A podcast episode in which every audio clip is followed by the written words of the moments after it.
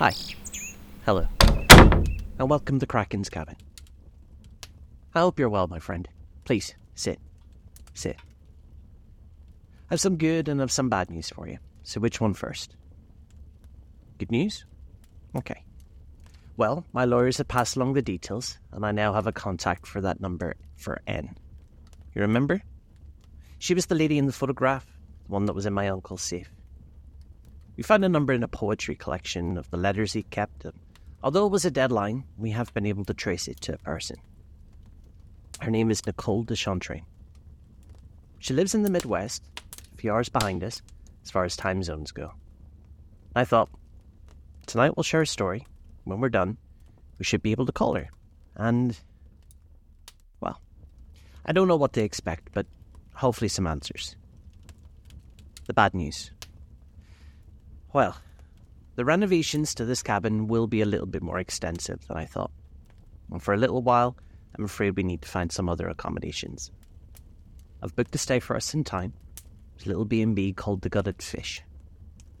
I know, not a very pleasant name. But I have been told their sushi selection is incredible. Historically speaking, the building has a lot of brickwork and designs from the very beginning of this town's founding. I've taken care of all of the expenses for you, but it will mean there'll be a few weeks without sharing some stories.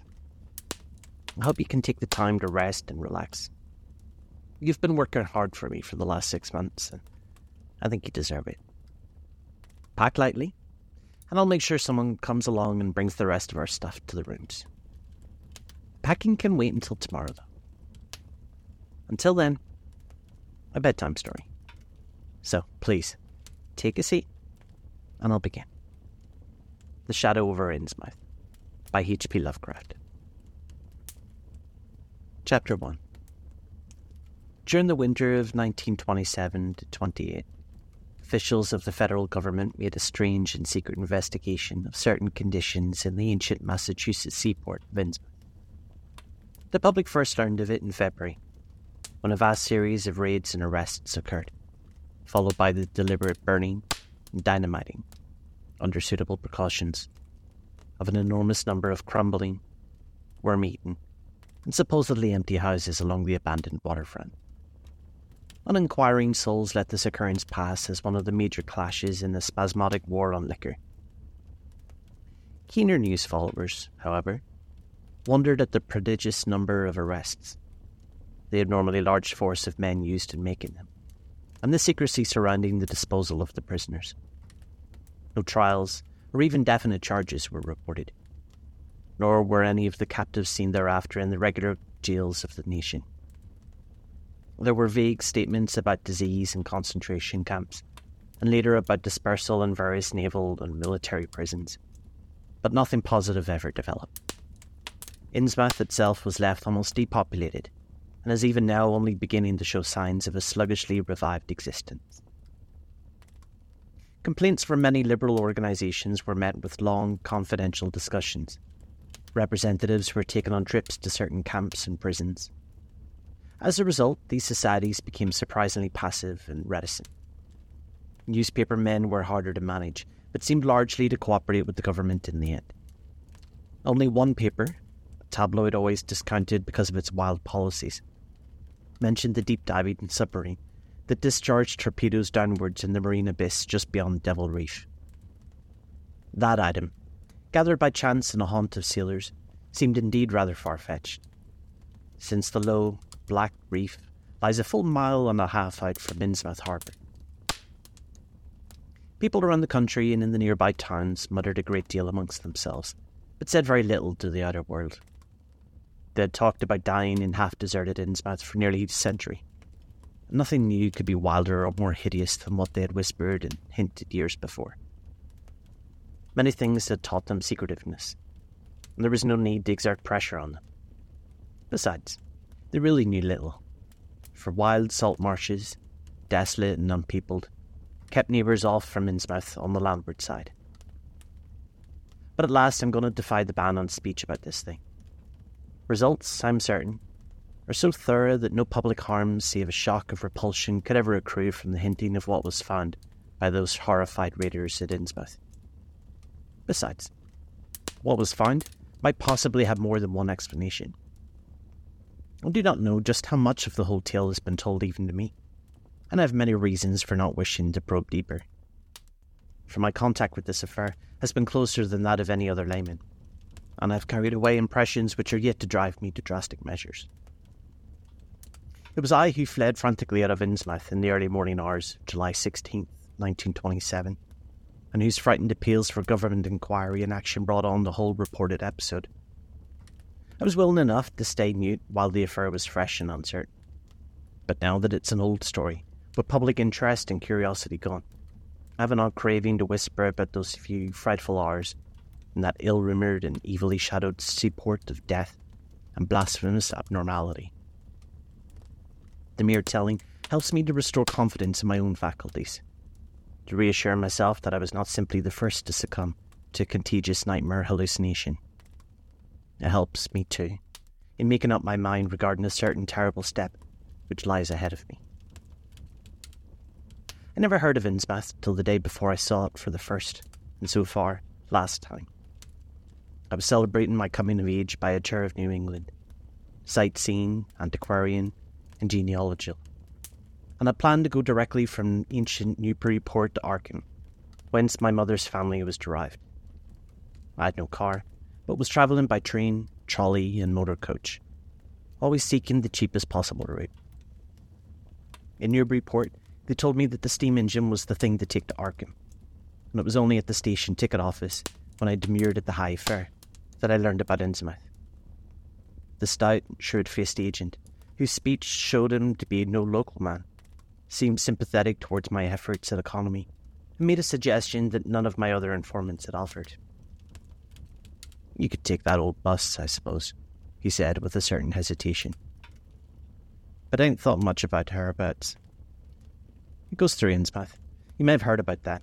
And so, the people don't like it. Run by an Innsmouth fellow, Joe Sargent, but never gets any custom from here. Or Arkham either, I guess. Wonder it keeps running at all. Suppose it's cheap enough. But I never see more than two or three people in it. Nobody but those Innsmouth folks. Leaves the square, front of Hammond's drugstore, at 10 a.m. and 7 p.m., unless they've changed recently. Looks like a terrible rattle trap.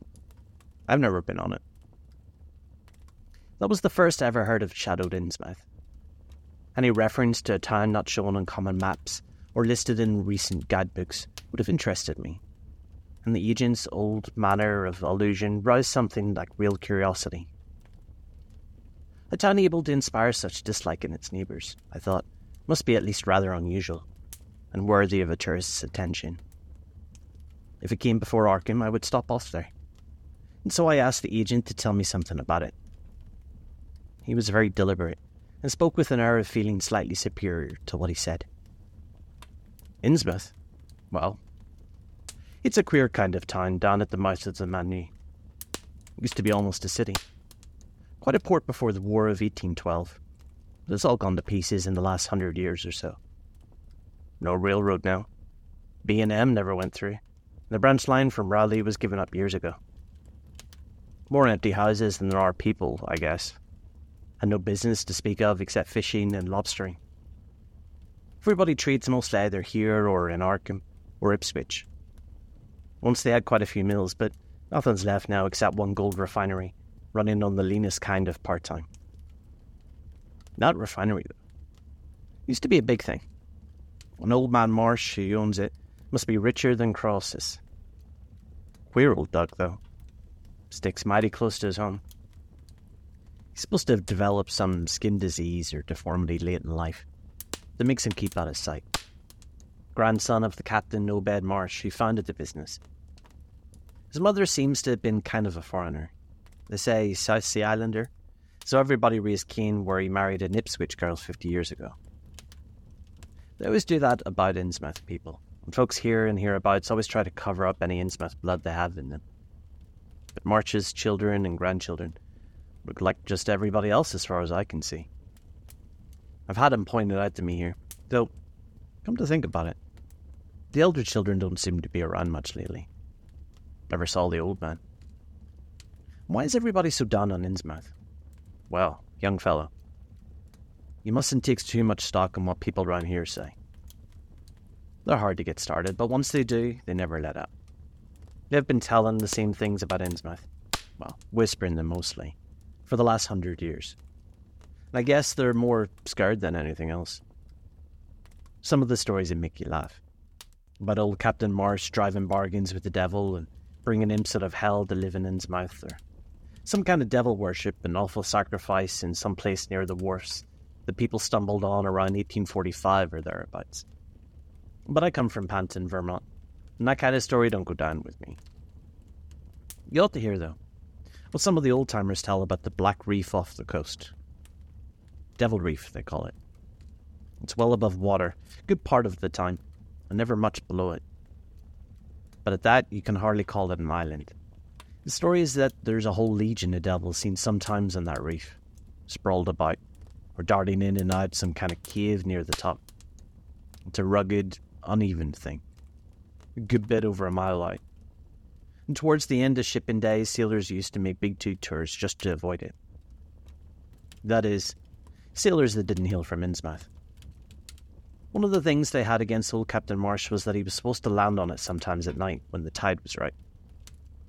Maybe he did, for I dare say the rock formation was interesting. It's just barely possible he was looking for pirate loot or maybe finding it, but there was talk of his dealing with the demons there. Fact is, I guess on the whole it was really the captain gave the bad reputation to the reef. That was before the big epidemic of 1846, when over half of the folks of Innsmouth were carried off. They never did quite figure out what the trouble was, but it was probably some kind of foreign disease that was brought in from China or somewhere by the shipping. It surely was bad enough. There were riots all over it, all sorts of ghastly doings that I don't quite believe ever got outside of the town. But I left this place in an awful shape. Never came back. Can't be more than 300, 400 people living there now. But the real thing behind the way the folks feel is simply race prejudice. And I don't say I'm blaming those that hold it. I hate Innsmouth folks myself, and I wouldn't care to go to their town. Suppose you know, though I can see you're a Westerner by your talk. What a lot of our New England ships used to have to do with the ports in Africa, Asia, South Seas, and everywhere else, and what kinds of people they sometimes brought back with them. You probably heard about the Salem man that came home with a Chinese wife. Maybe you know there's still a bunch of Fiji Islanders somewhere around Cape Cod. Well, there must be something like the back of the Innsmouth people. The place always was badly cut off from the rest of the country by marshes and creeks, and we can't be sure about the ins and outs of the matter. But it's pretty clear that old Captain Marsh must have brought home some odd specimens when he had three of his ships in commission back in the 20s and 30s. There's certainly a strange kind of streak in the Innsmouth folks today. Don't know how to explain it, but it sort of makes you crawl. You notice a little in Sargent if you take his bus. Some of them have queer, narrow heads with flat noses and bulgy, starry eyes that never seem to shut. Their skin ain't quite right. Rough, scabby, and the sides of their necks are all shriveled or creased up. And they all get bald too, very young. The older folks look the worst. Fact is, I don't believe I've ever seen a very old chap of that kind. I guess they must die of looking in the glass. Animals hate them. They used to have lots of horse trouble before the automobiles came in. Nobody around here or in Arkham or Ipswich will have anything to do with them. And they act kind of offish themselves when they come to town or when anyone tries to fish on their grounds.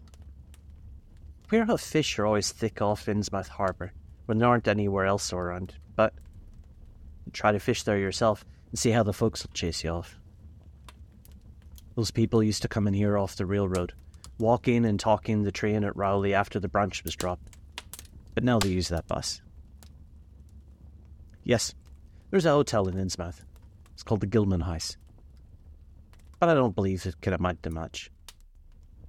I wouldn't advise you to try it. You'd better stay over here, take the 10 o'clock bus tomorrow morning, and you can get an evening bus for Arkham at 8 o'clock. There was a factory inspector who stopped at the Gilman a couple of years ago, and he had a lot of unpleasant hints about the place. Seems they get a queer crowd there. for this fellow heard voices in the other rooms.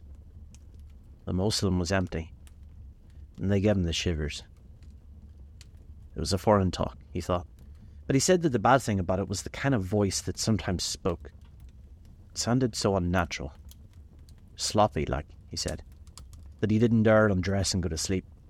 He just waited up and lit out the first thing in the morning. The talk went on most of the night. Now, this fellow, Casey, his name was, he had a lot to say about how the Innsmouth folks watched him. Seemed kind of on guard.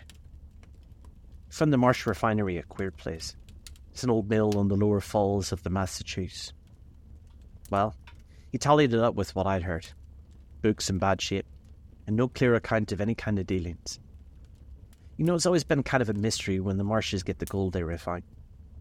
They never seem to do much of buying in that line, but years ago they shipped out an enormous lot of ingots.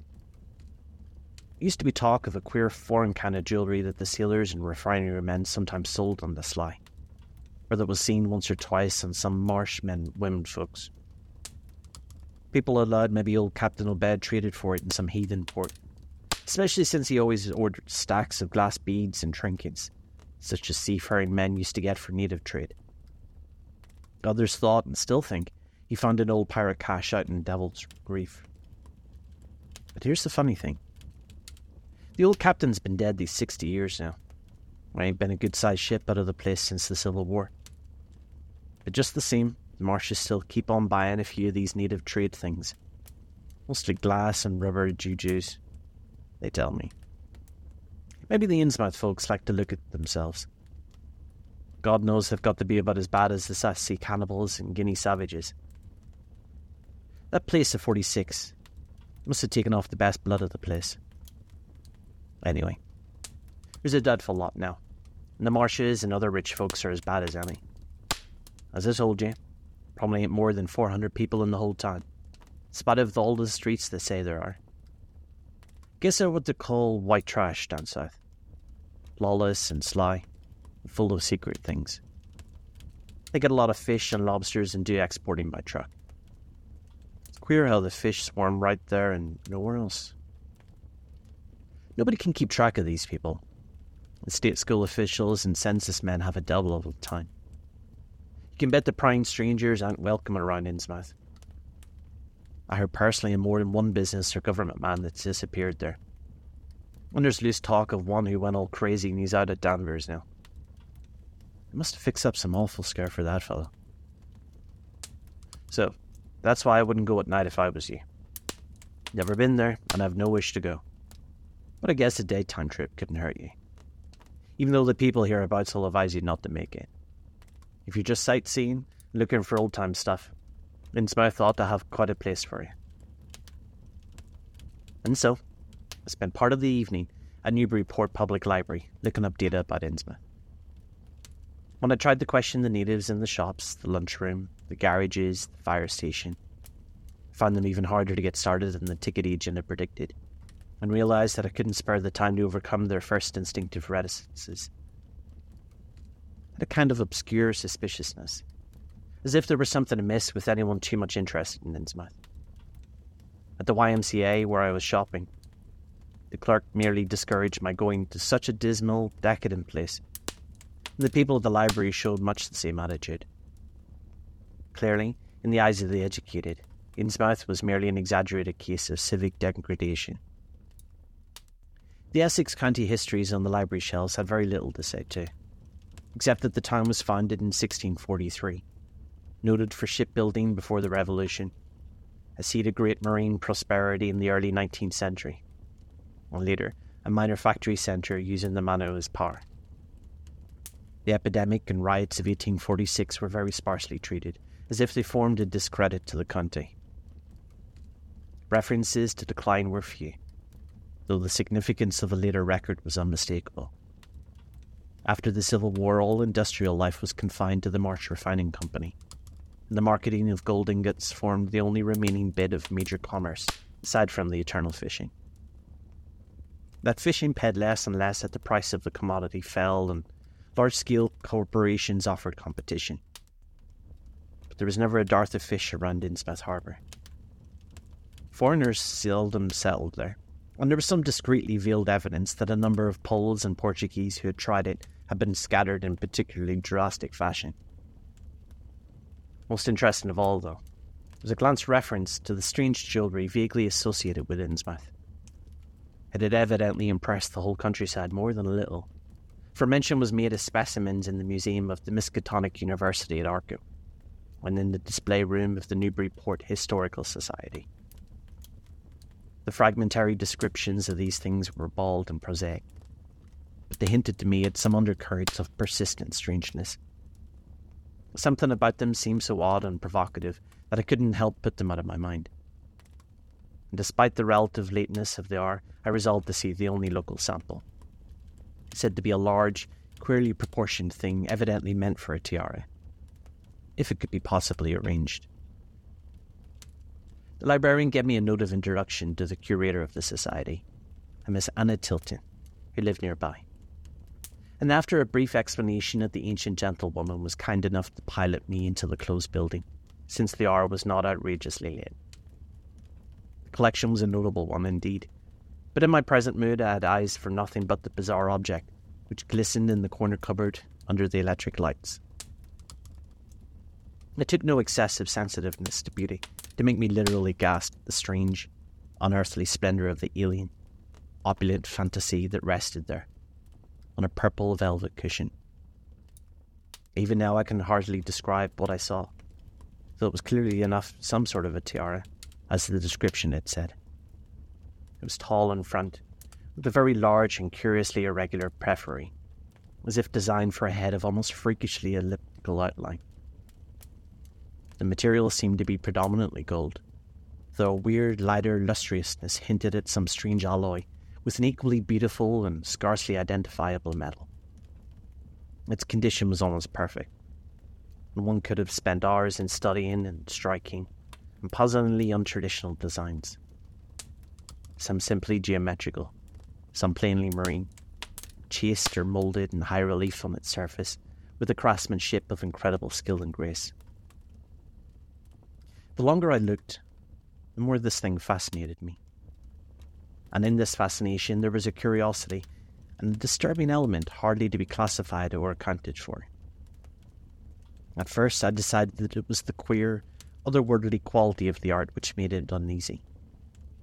All other art objects I had ever seen either belonged to some known racial or national stream, or else were curiously modernistic defiances of every recognized stream. This tiara was neither. It clearly belonged to some settled technique of infinite maturity and perfection.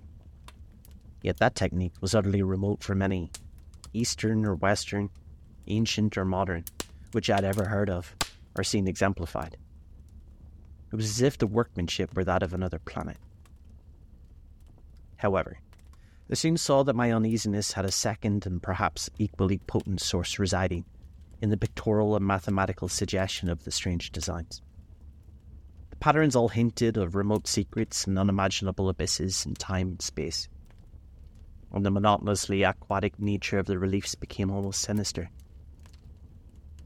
Among those reliefs were fabulous monsters of abhorrent grotesqueness and malignity, half ichthyic and half batrachian in suggestion which one could not disassociate from a certain haunting and uncomfortable sense of pseudo memory, as if they called up some image from deep cells and tissues, whose retentive functions are wholly primal and awesomely ancestral. At times I fancied that every contour of these blasphemous fish frogs were overflowing with the ultimate quintessence of unknown and inhuman evil. In odd contrast to the tiara's aspect was its brief and prosy history, as related by Miss Tilton. It had been pawned for a ridiculous sum at a shop in State Street in 1873 by a drunken Innsmouth man, shortly afterwards killed in a brawl. The society had acquired it directly from the pawnbroker, at once given it to a display worthy of its quality. It's labelled as possible East Indian or Indo Chinese provenance, though the attribution was frankly tentative.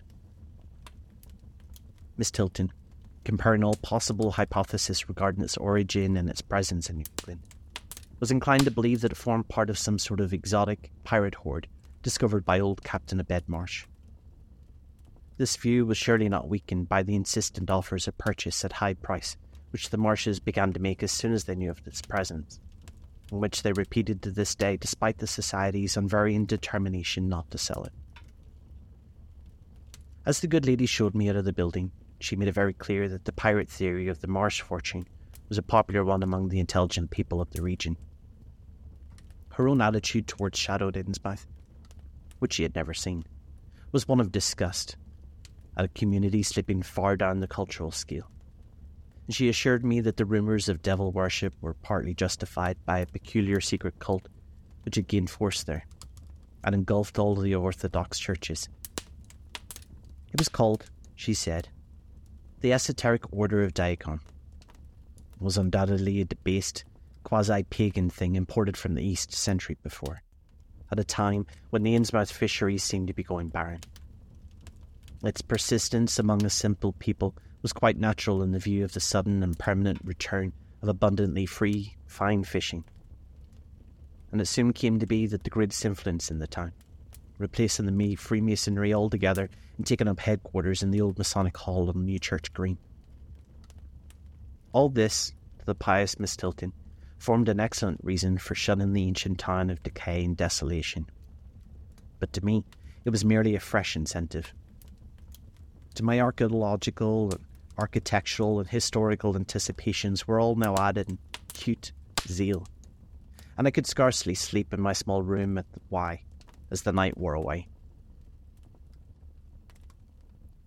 Chapter 2 Shortly before 10 the next morning, I stood with one small valise in front of Hammond's drugstore in Old Market Square, waiting for the Innsmouth bus. As the hour for its arrival drew near, I noticed a general drift of the loungers to other places up the street, or to the ideal lunch across the square. Evidently, the ticket agent had not exaggerated the dislike which local people bore towards Innsmouth and its denizens. In a few moments, a small motor coach of extreme decrepitude and dirty grey colour rattled down State Street, made a turn, and drew up at the curb beside me. I felt immediately that it was the right one, a guess which the half legible sign on the windshield, Arkham, Innsmouth, Newport, soon verified. There were only three passengers dark, unkempt men of sullen visage and somewhat youthful cast and when the vehicle stopped, they clumsily shambled out and began walking up State Street in a silent, almost furtive fashion. The driver also alighted, and I watched him as he went into the drugstore to make some purchase. This, I reflected, must be the Joe Sargent mentioned by the ticket agent. And even before I noticed any details there, spread over me a wave of spontaneous aversion which could be neither checked nor explained. It suddenly struck me as very natural that the local people should not wish to ride on a bus owned and operated, driven by this man, or to visit any oftener than possible the habitat of such a man and his kinsfolk. When the driver came out of the store, I looked at him more carefully and tried to determine the source of my evil impression. He was a thin, stoop shouldered man, not much more than six feet tall, dressed in a shabby blue civilian clothing and wearing a frayed golf cap. His age was perhaps 35, but in the odd, deep creases in the sides of his neck, it made him seem older when one did not study his dull, expressionless face.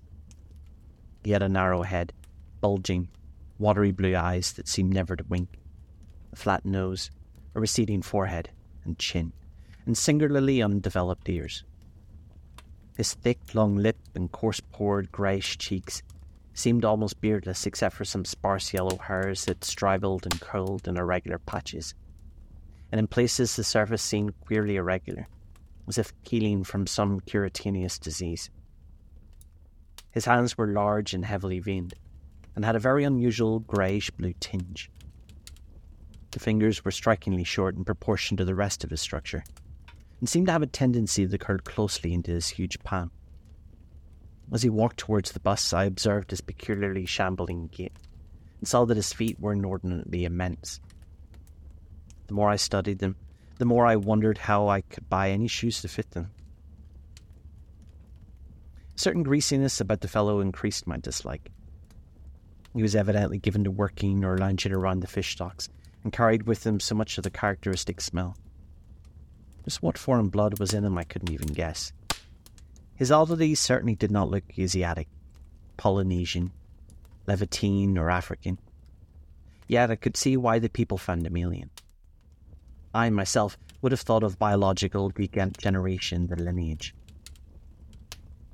I was sorry when I saw there would be no other passengers on this bus. Somehow I did not like the idea of riding alone with this driver. But as his leaving time obviously approached, I conquered my qualms and followed the man aboard, extending him a dollar bill and murmuring the single Innsmouth. He looked curiously at me for a second as he returned the forty cents change without speaking. I took a seat far behind him, but on the same side of the bus, since I wished to watch the shore during the journey. At length, the decrepit vehicle started with a jerk and rattled noisily past the old brick buildings of State Street amid a cloud of vapour from the exhaust. Glancing at the people on the sidewalks, I thought I detected in them a curious wish to avoid even looking at the bus, or at least a wish to avoid seeming to look at it. Then we turned left into High Street, where the going was smoother, flying by stately old mansions of early Republic and still older colonial farmhouses, passing the lower Green and Parker River, finally emerging into a long, monotonous stretch of open shore country.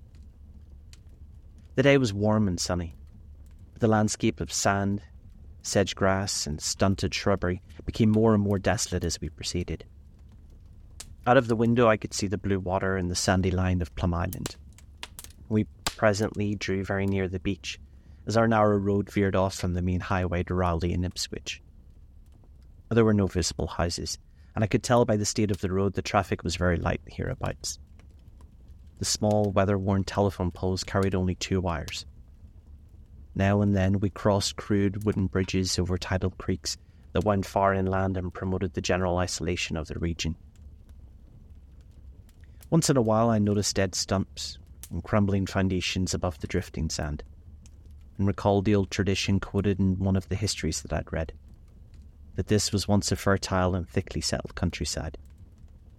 The change, it was said, came simultaneously with the Innsmouth epidemic of 1846 was thought by simple folk to have a dark connection with hidden forces of evil. Actually, it was caused by the unwise cutting of woodlands near the shore, which robbed the soil of its best protection and opened the way for waves of wind-blown sand. At last, we lost the sight of Plum Island and saw the vast expanse of the open Atlantic to our left. Our narrow course began to climb steeply, and I felt a singular sense of disquiet in looking at the lonely crests ahead where the rutted roadway met the sky. It was as if the bus were about to keep on its own ascent, leaving the same earth altogether and merging with unknown arcana of upper ecliptical sky. The smell of the sea took on an ominous implication, and the silent driver's bent, rigid back and narrow head became more and more hateful.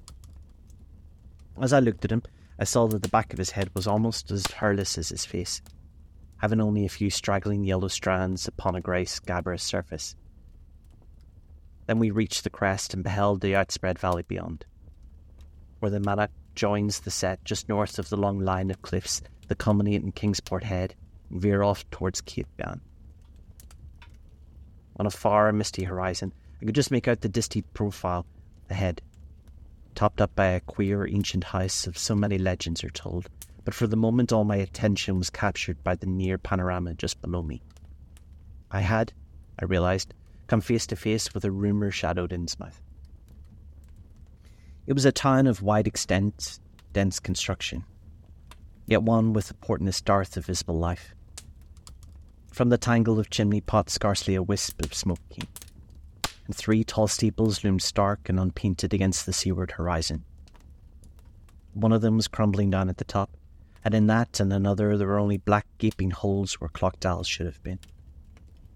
The vast huddle of sagging gambrel roofs and peaked gables conveyed with offensive clearness the idea of wormy decay. And as we approached along the now descending road, I could see that many roofs had wholly caved in. There were some large square Georgian houses too, with hipped roofs, cupolas, and railed widows' walks. These were mostly well back from the water, and one or two seemed to be in moderately sound condition. Stretching inland from among them, I saw the rusted, grass grown line of the abandoned railway, with leaning telegraph poles now devoid of wires, and the half obscure lines of the old carriage roads to Rowley and Ipswich. The decay was the worst close to the waterfront, though in its very midst I could spy the whole white belfry of a fairly well preserved brick structure, which looked like a small factory. The harbour, long clogged with sand, was enclosed by an ancient stone breakwater, in which I could begin to discern the minute forms of a few seated fishermen, and whose end were what looked like the foundations of a bygone lighthouse.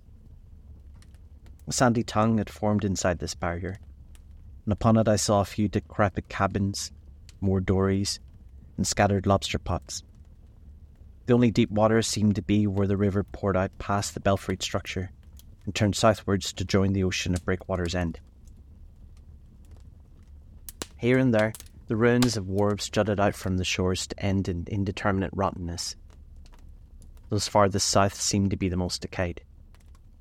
And far out at sea, despite a high tide, Glimpsed a long black line scarcely rising above the water, yet carrying a suggestion of old, latent malignancy.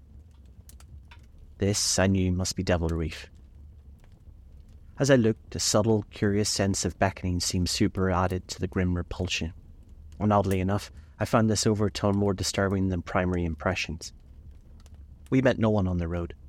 Presently began to pass deserted farms in varying stages of ruin. Then I noticed a few inhabited houses with rags stuffed in the broken windows and shells and dead fish lying among the littered yards. Once or twice I saw listless looking people working in barren gardens or digging clams on the fishy smelling beach below. Groups of dirty, simian visaged children playing around weed grown doorsteps. Somehow these people seemed more disquieting than the dismal buildings, for almost every one of them had certain peculiarities of face and motions which I instinctively disliked, without being able to define or comprehend them. For a second, I thought this typical physique suggested some picture I'd seen, perhaps in a book, under circumstances of particular horror or melancholy. But in this pseudo recollection, it passed very quickly. As the bus reached the lower level, I began to catch the steady note of a waterfall through the unnatural stillness. The leaning, unpainted houses grew thicker, lined both sides of the road, and displayed more urban tendencies than did those that we were leaving behind. The panorama ahead had contracted to a street scene, and in spots I could see where a cobblestone pavement and stretches of brick sidewalk had formerly existed. All the houses were apparently deserted, and there were occasional gaps where tumble down chimneys and cellar walls told of buildings that had collapsed. Pervading everything was most nauseous, fishy odour imaginable. Soon, cross streets and junctions began to appear those on the left leaning towards the shoreward realms of unpaved squalor and decay, while those on the right showed vistas of departed grandeur. So far, I had seen no people in the town, but there now came signs of sparse habitation. Curtained windows here and there, an occasional battered motor car at the curb. Pavement and sidewalks were increasingly well defined, and though most of the houses were quite old, wood and brick structures of an early 19th century, they were obviously kept fit for habitation. As an amateur antiquarian, I'd almost lost my awful awfulturate disgust and my feeling of menace and repulsion amidst this rich, unaltered survival from this past. But I was not to reach my destination without one very strong impression of poignantly disagreeable quality. The bus had come to some sort of stop outside a concourse or radial point, churches on two sides and the bedraggled remains of a circular green in the centre, and I was looking at a large pillared hall on the right hand junction ahead. The structure's once white paint was now grey and peeling, and the black and gold sign on the pediment was so faded that I could only with difficulty make out the words Esoteric Order of Dagon. So this, this was the former Masonic hall now given over to the degraded cult. As I strained to decipher this inscription, my notice was distracted by the raucous tones of a cracked bell across the street, and I quickly turned to look out the window on my side of the coach. The sun came from a squat tarred stone church of manifestly later date than most of the houses, built in a clumsy Gothic fashion and having a disproportionately high basement with shuttered windows. Though the hands of its clock were missing on the side, I glimpsed. I noticed those hoarse strokes were tolling the hour of eleven. Then suddenly, all thoughts of time were blotted out by an onrushing image of sharp intensity and unaccountable horror, which had seized me before I knew what it really was. The door of the church basement was open, revealing a rectangle of blackness inside. And as I looked, a certain object crossed or seemed to cross that dark rectangle burning into my brain a momentary conception of a nightmare, which was all the more maddening because analysis could not show a single nightmarish quality in it. It was a living object. The first except the driver that I'd seen since entering the compact part of this town. And had I been in a steadier mood, I would have found nothing whatsoever of the terror in it. Clearly, as I realized a moment later, it was the pastor. Clad in some peculiar vestments doubtless introduced since the Order of Dagon had modified the ritual of the local churches. The thing which had probably caught my first subconscious glance and supplied the touch of bizarre horror was the tall tiara he wore, an almost exact duplicate of the one Miss Tilton had shown me the previous evening. This, acting on my imagination, had supplied nameless sinister qualities to the indeterminate face and robed, shambling form beneath it. There was not, I soon decided, any reason why I should not have felt that shuddering touch of evil pseudo memory. Was it not natural that a local mystery cult should adopt among its regimentals a unique type of headdress made familiar to the community in some strange way? Perhaps as a treasure trove. Very thin sprinkling of repellent looking youngish people now became visible on the sidewalks. Lone individuals and silent knots of two or three. The lower floors of crumbling houses sometimes harboured small shops with dingy signs, and I noticed a parked truck or two as we rattled along. The sound of waterfalls became more and more distinct, and presently I saw a fairly deep river gorge ahead, spanned by a wide iron railed highway bridge, beyond which a large square opened out. As we clanked over the bridge, I looked over both sides and observed some factory buildings on the edge of the grassy bluff partway down. The water far below was very abundant, and I could see two vigorous sets of falls upstream on my right, and at least one downstream on my left. From this point, the noise was quite deafening. Then we rolled into the large semicircular square across the river and drew up to the right hand side in front of a tall, cupola crowned building with remnants of yellow paint and with a half effaced sign proclaiming it to be the Gilman House. I was glad to get out of that bus and I once proceeded to check my valise in the shabby hotel lobby. There was only one person in sight, an elderly man without which I had come to call the Innsmouth light. And I decided not to ask him any of the questions which had bothered me, remembering that odd things had been noticed in this hotel. Instead, I strolled out to the square, from which the bus had originally gone, and studied the scene minutely and appraisingly one side of the cobblestoned open space was the straight line of the river. The other was a semicircle of slant roofed brick buildings about the 1800 period, from which several streets radiated away to the southeast, south, and southwest. Lamps were depressingly few and small, all low powered incandescents, and I was glad that my plans called for departure before dark, even though I knew the moon would be bright tonight. The buildings were all in fair condition, and included perhaps a dozen shops in various operations, one of which was a grocery of First National chain, other a dismal restaurant, a drugstore, a wholesale fish dealer's office, and still another, at the eastward extremity of the square, near the river, an office of the town's only industry, the Marsh Refining Company. There were perhaps ten people visible, and four or five automobiles and motor trucks scattered about didn't need to be told that this was the civil centre of Innsmouth. Eastward, I could catch blue glimpses of the harbour, against which rose the decaying remains of three once beautiful Georgian steeples. And towards the shore, on the opposite bank of the river, I saw the white belfry surmounting what I took to be the Marsh refinery. For some reason or other, I chose to make my first inquiries at the chain grocery, whose personnel was not likely to be native to Innsmouth. I found a solitary boy of about 17 in charge, and was pleased to note the brightness and the affability which promised youthful and cheerful information. He seemed exceptionally eager to talk, and I soon gathered that he did not like the place, its fishy smell, or its furtive people. A word with any outsider was a relief to him. He hailed from Arkham, boarded with a family who came from Ipswich, and went back whenever he got a moment off. His family did not like him to work in Innsmouth, but the chain had transferred him there and he didn't wish to give up his job. There was, he said, no public library or chamber of commerce in Innsmouth, but I could probably find my way about. The streets that I come down was federal.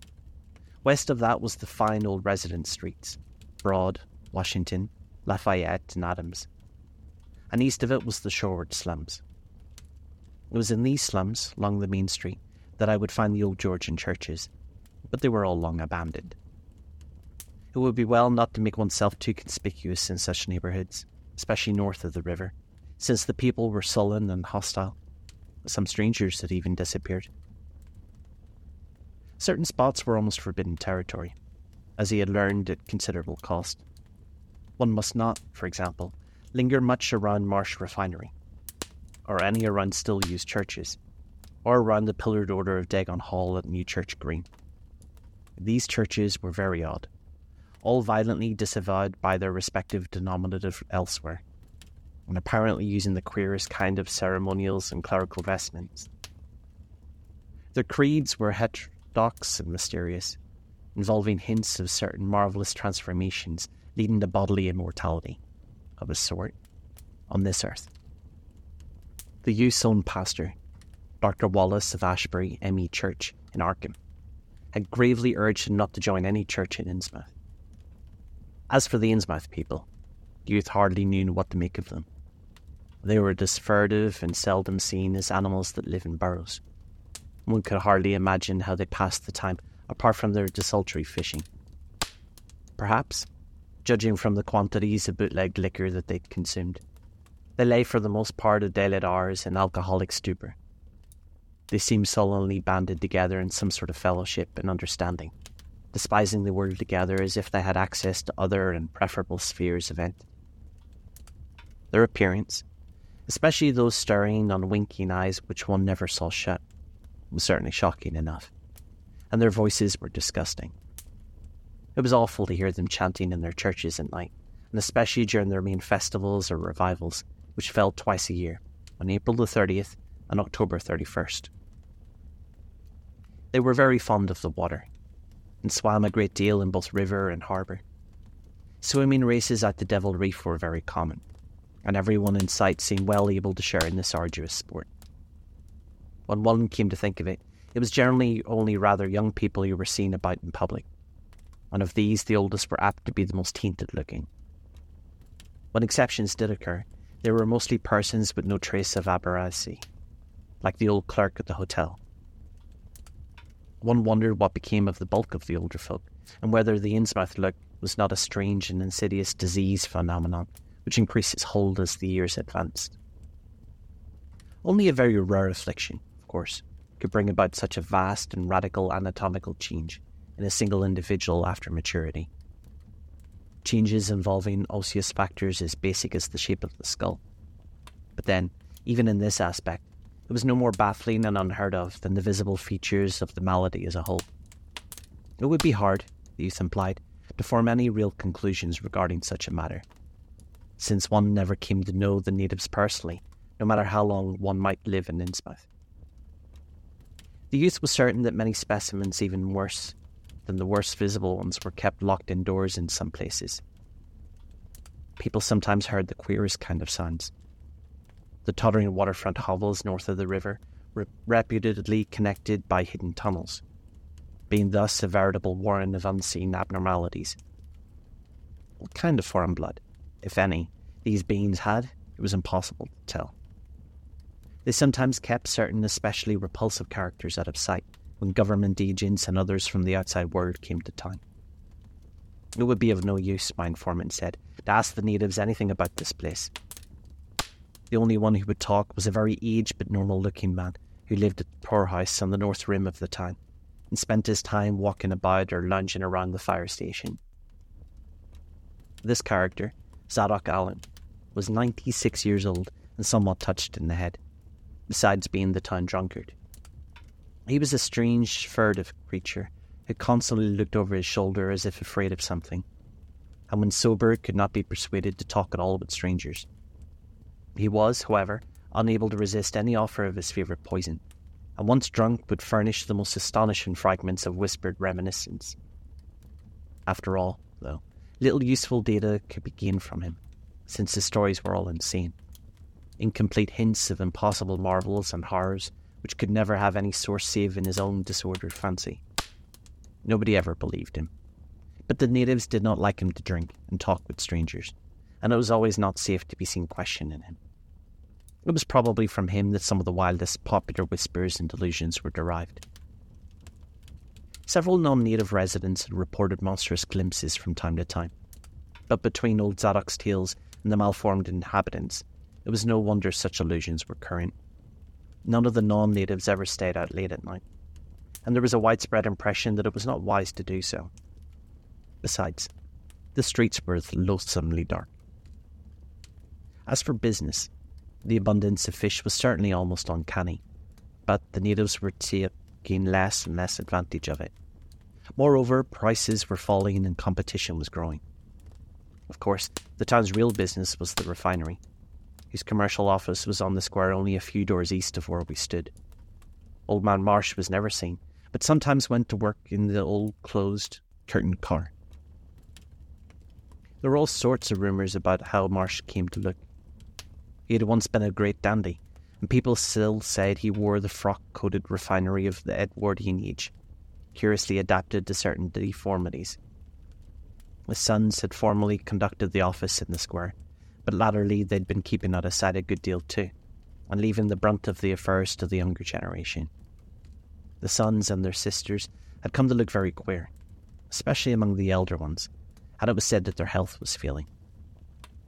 One of the Marsh daughters was a repellent, reptilian looking woman who wore an excess of weird jewellery, clearly of the same exotic tradition as that to which the strange tiara belonged. My informant had noticed it many times, and had heard it spoken as if coming from some secret horde, either of pirates or of demons.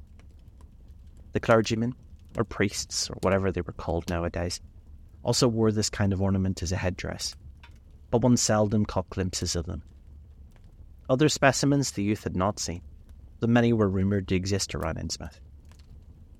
The Marshes, together with three other greatly bred families of the time, the Waites, the Gilmans, and the Eliots, were all very retiring. They lived in immense houses along Washington Street, and several were reputed to harbour in concealment certain living kinsfolk whose personal aspect forbade public view, and whose deaths had been reported and recorded warning me that many of the street signs were down. The youth drew for my benefit a rough but ample and painstaking sketch map of the town's salient features. After a moment's study, I felt sure that it would be of great help, and pocketed it with profuse thanks. Disliking the dinginess of the single restaurant that I'd seen, I brought a first supply of cheese crackers and ginger wafers to serve as my lunch later on.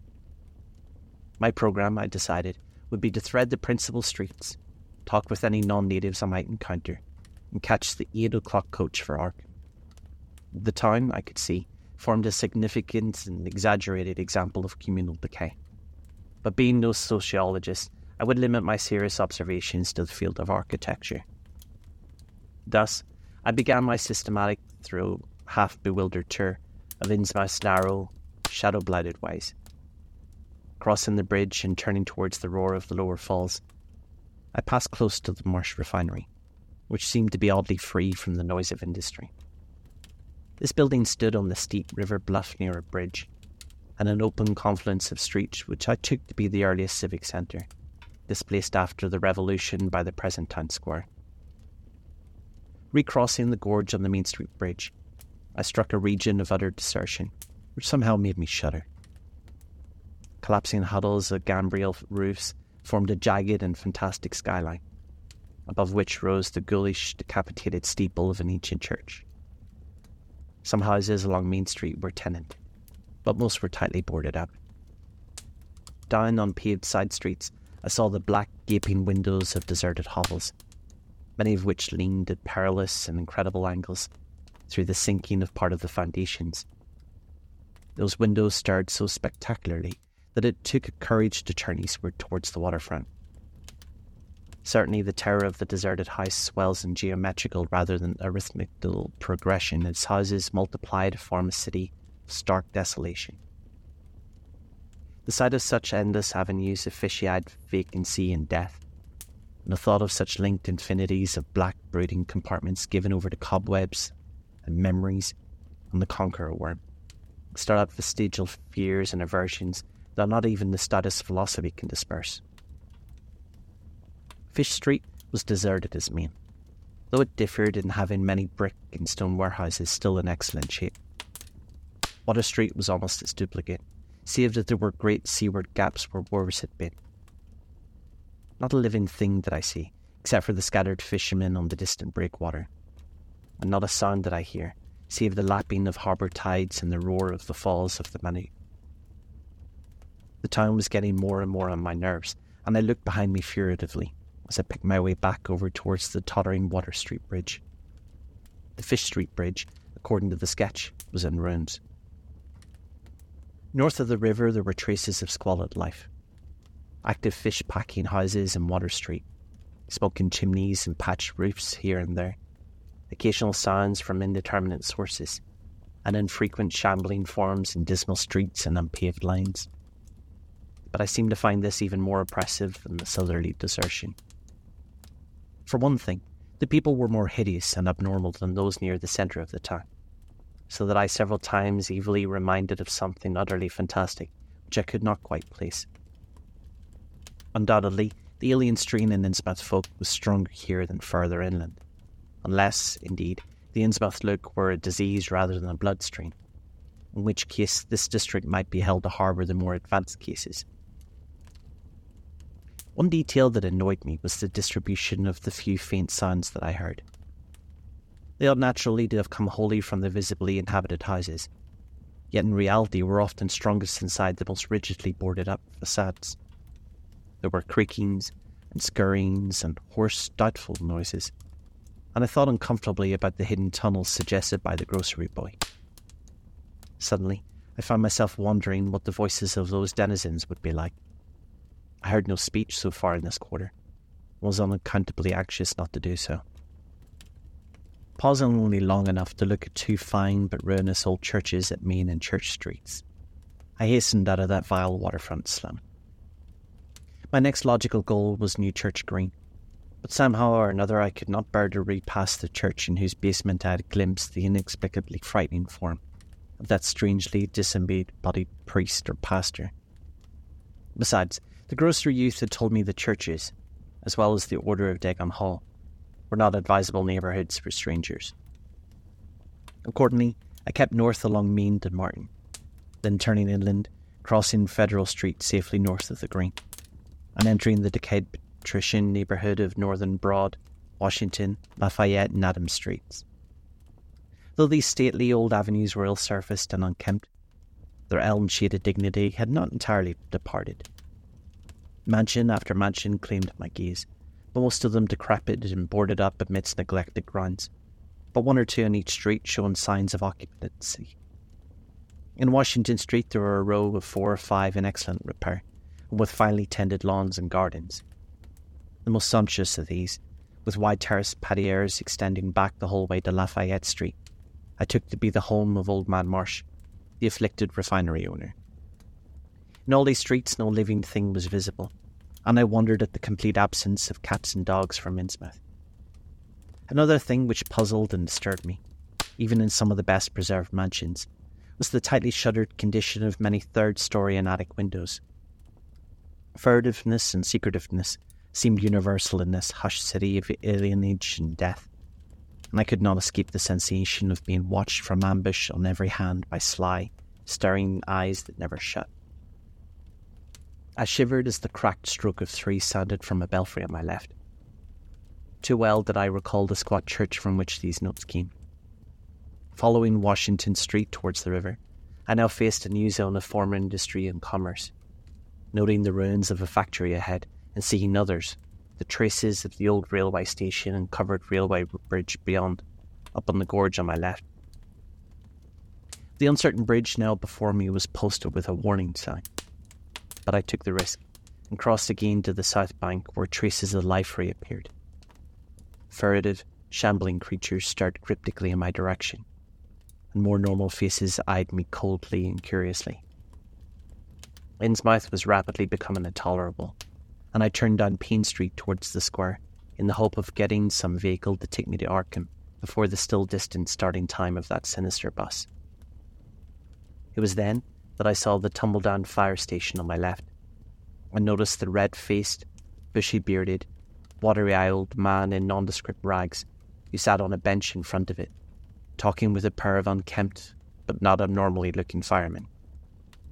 This, of course, must be Zadok Allen, the half crazed, liquorish old man whose tales of old Innsmouth and its shadow were so hideous and incredible. Chapter 3 It must have been some imp of the perverse, or some sardonic pull from dark, hidden sources, which made me change my plans as I did. I had long before resolved to limit my observations to architecture alone, and I was even then hurrying towards the square in an effort to get quick transportation out of this festering city of death and decay. But the sight of old Zadok Allen set up new currents in my mind and made me slacken my pace uncertainly. I had been assured that the old man could do nothing but hint at wild, disjointed, incredible legends, and I'd been warned that the native made it safe to be seen talking to him. Yet the thought of this age witness to the town's decay, with memories going back to the early days of ships and factories, was a lure that no amount of reason could make me resist. After all, the strangest and maddest of myths were often merely symbols or allegories based upon truth. And old Zadok here must have seen everything which went on around Innsmouth for the last ninety years. Curiosity flared up beyond sense and caution, and in my youthful egotism I fancied I might be able to sift a nucleus of real history from the confused, extravagant outpouring I would probably extract with the aid of raw whisky. I knew that I could not accost him here and there, for the fireman would surely notice and object. Instead, I reflected, I would prepare by getting some bootleg liquor at a place where the grocery boy had told me it was plentiful. Then I would loaf near the fire station in apparent casualness, and fall in with old Zadok after he'd started on one of his frequent rambles. The youth had said that he was very restless, seldom seen sitting around the station for more than an hour or two at a time. A quart bottle of whisky was easily, though not cheaply, obtained in the rear of a dingy variety store just off the square in Eliot Street. The dirty looking fellow who waited on me had a touch of the stirring Innsmouth look, but was quite civil in his way, being perhaps used to the custom of such convivial strangers, truckmen, gold buyers, and the like, as were occasionally drawn in town. Re entering the square, I saw that luck was with me, for, shuffling out of Paine Street around the corner of the Gilman house, I glimpsed nothing less than the tall, lean, tattered form of old Zadok Allen himself in accordance with my plan, I attracted his attention by brandishing my newly purchased bottle, and soon realized that he had begun to shuffle wistfully after me as I turned into Waite Street on my way to the most deserted region I could think of. I was steering my course by the map the grocery boy had prepared, and was aiming for the wholly abandoned stretch of southern waterfront which I had previously visited. The only people in sight there had been the fishermen on the distant breakwater, and going by a few squares south, I could get beyond the range of these, finding a pair of seats and some abandoned wharf, and being free to question old Zadok unobserved for an indefinite time. Before I reached Main Street, I could hear a faint and wheezy, Hey, mister, behind me, and I presently allowed the old man to catch up and take copious pulls from the quart bottle. I began putting out feelers as we walked amidst the omnipresent desolation and crazily tilted rounds, but found that the aged tongue did not loosen as quickly as I had expected. At length I saw a grass grown opening towards the sea, between crumbling brick walls, the weedy lengths of the earth and masonry wharf projecting beyond. Piles of moss covered stones near the water promised tolerable seats, and the scene was sheltered from all possible view by a ruined warehouse on the north. Here, I thought, was the ideal place for a long, secret conversation. So I guided my companion down the lane and picked out spots to sit in amongst the mossy stones. The air of death and desertion was ghoulish, and the smell of fish was almost insufferable. But I was resolved to let nothing deter me. But four hours remained for conversation if I were to catch the eight o'clock coach for Arkham, so I began to dole out more liquor to the ancient tippler, meanwhile eating my own frugal lunch. In my donations, I was careful not to overshoot the mark, for I did not wish for Zadok to pass out drunk. But after an hour, his furtive taciturnity showed signs of disappearing. But much to my disappointment, he still sidetracked my questions about Innsmouth and its shadow haunted past. He would babble of current topics, revealing a wide acquaintance with newspapers and a great tendency to philosophize about the small village. Towards the end of the second hour, I feared my quart of whisky would not be enough to produce results, and was wondering whether I'd better leave old Zadok and go for more. Just then, however, chance made the opening which my questions had been unable to make, and the wheezing ancient's rambling took a turn that caused me to lean forward and listen alertly. My back was towards the fishy smelling sea, but he was facing it, and something or another had caused his wandering gaze to light on the low, distant line of Devil Reef then showing plainly and almost fascinatingly above the water.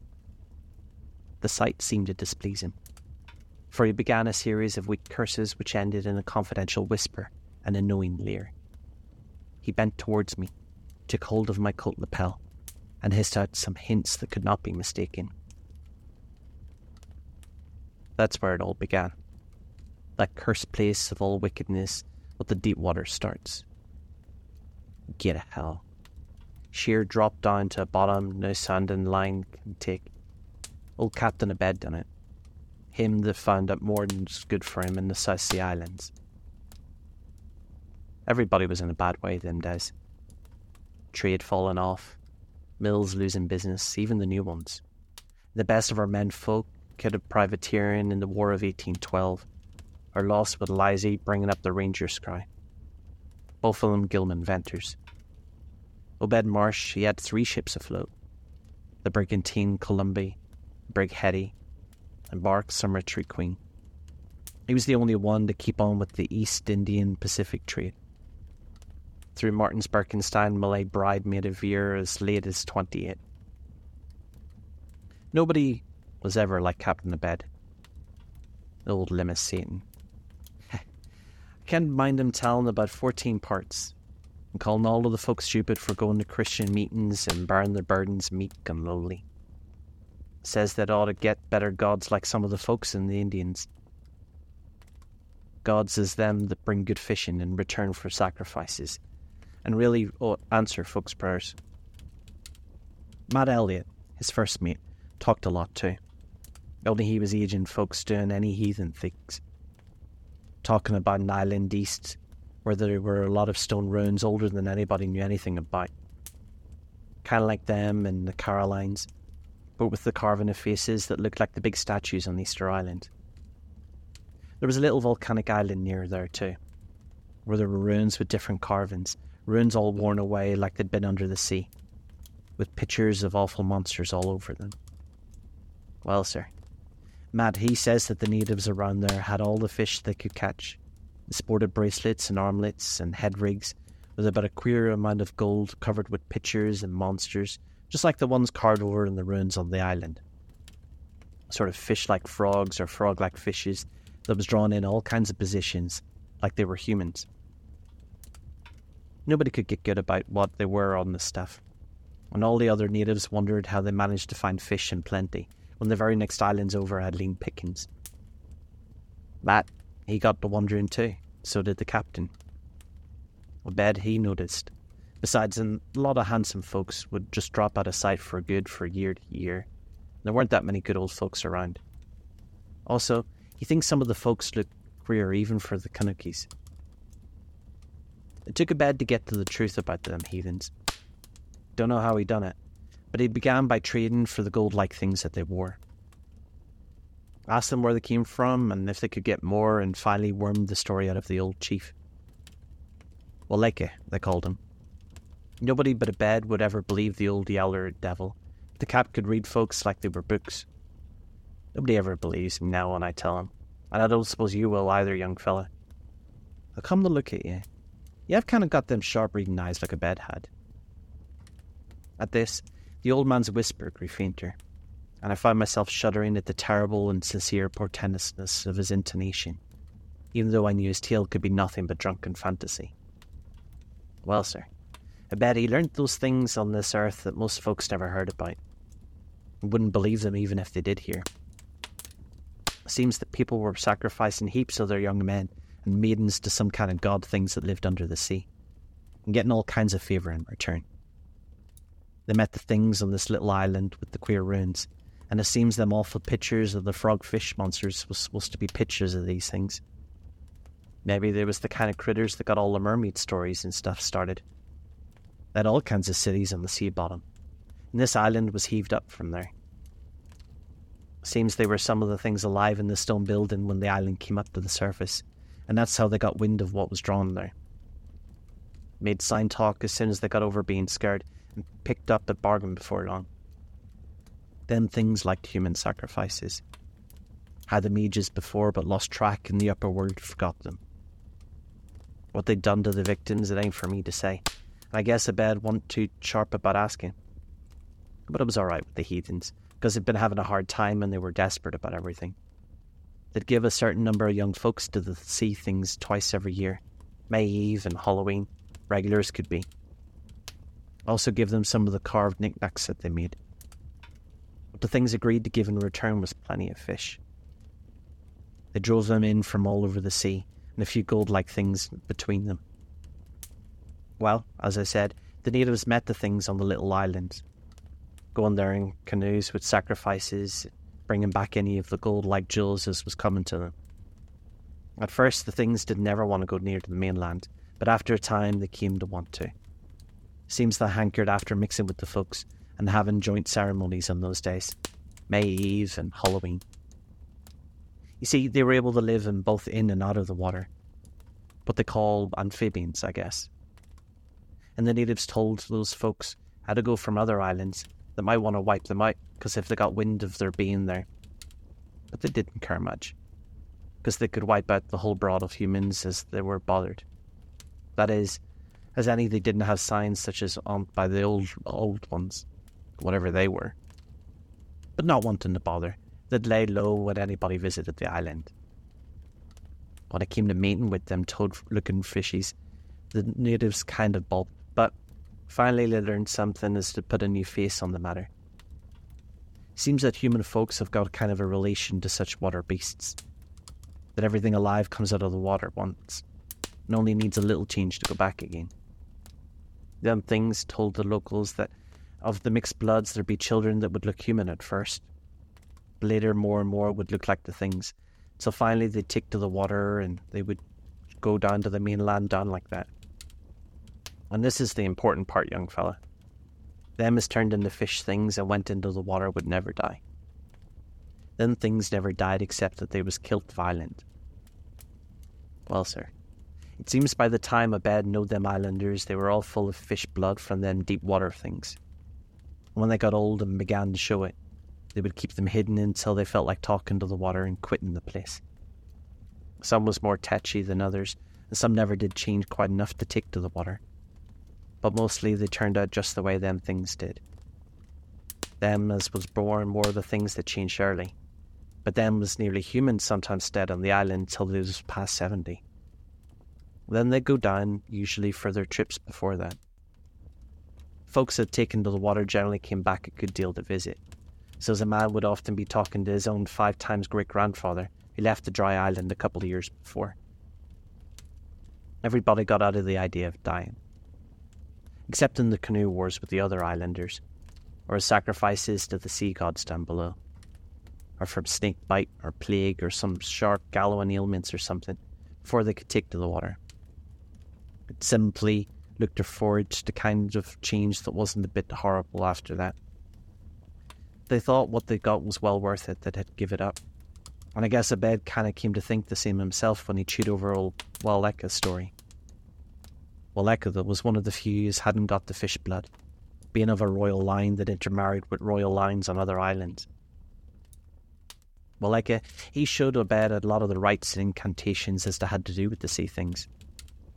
And let him see some of the folks of the village that had changed a lot from the human shape. Somehow or another, though, he wouldn't let them see one of the regular things from the right amount of the water. In the end, he gave him a funny kind of thingamajig. They made about a lead or something. Then he said he would bring up the fish things from any place in the water where there might be a nest of them. The idea was to drop it down with the right kind of prayers and such. Walakea allowed his things would scattered all over the world so as anybody could look around finding a nest and bring them up if they wanted. Matt, he didn't like this business at all and wanted Obed to shut up and get away from the island. The captain was sharp for gain and found that he could get those gold like things so cheap that it would pay to make a speciality of them. Things went on that way for 70 years. And Obed got enough of that gold like stuff to make him start the refinery in Waite's old rundown fulling mill. He didn't dare sell the pieces like they were, for folks would be all the time asking the questions. All the same, his crews would get a piece of the and dispense now and then, and even though they swore to keep quiet, he let his women folks swear some of the pieces as were more human like than most.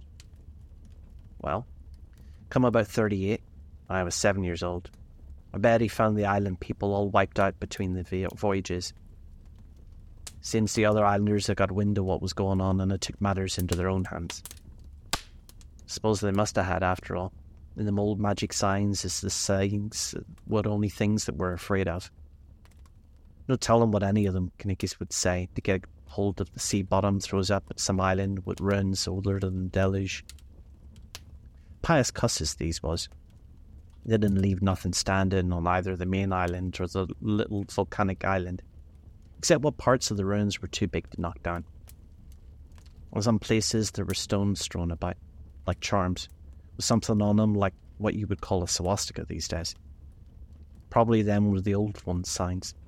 Folks all wiped about, no trace of gold like things, and none of the nearby Kanakys ever breathed a word about the matter wouldn't even admit that they'd ever been near any people on that island. And that naturally hit Obed pretty hard, seeing as his normal trade was doing very poor. And it hit the hold of Innsmouth too, because in seafaring days most profited the master of the ship generally profited the crew proportionate. Most of the folks around the town took the hard times as kind of a sheep like and resigned, but they were in bad shape, because the fishing was Peter and I, and all the mills weren't doing too well. Then's the time Obed he began a cursing at the folks for being dull sheep and praying to a Christian heaven that didn't help them none. He told them he'd known of folks that prayed to gods that give them something that they really need, and says a good bunch of men would stand by him. He could maybe get a hold of the certain powers and bring plenty of fish, quite a bit of gold. Of course, them as served on the Sumatra Queen. And see the island knowed what he meant, and wasn't too anxious to get close to see the things that had heard tell on but them as didn't know what was all going about by swayed of all Babed had to say, and began to ask him what he could do to set them on the way to faith and could see those results. Here, the old man who had been faltering and mumbling, he then lapsed into moody and apprehensive silence, glancing nervously over his shoulder and then turning back to stare fascinatedly at the distant black reef. When I spoke to him, he didn't answer so I knew I would have to let him finish the ball. This insane yarn that I heard interested me profoundly. For between the drunken ramblings and half catched words, I fancied there were contained some sort of crude allegory based upon the strangeness of Innsmouth, and elaborated by an imagination at once creative and full of scraps of exotic legend.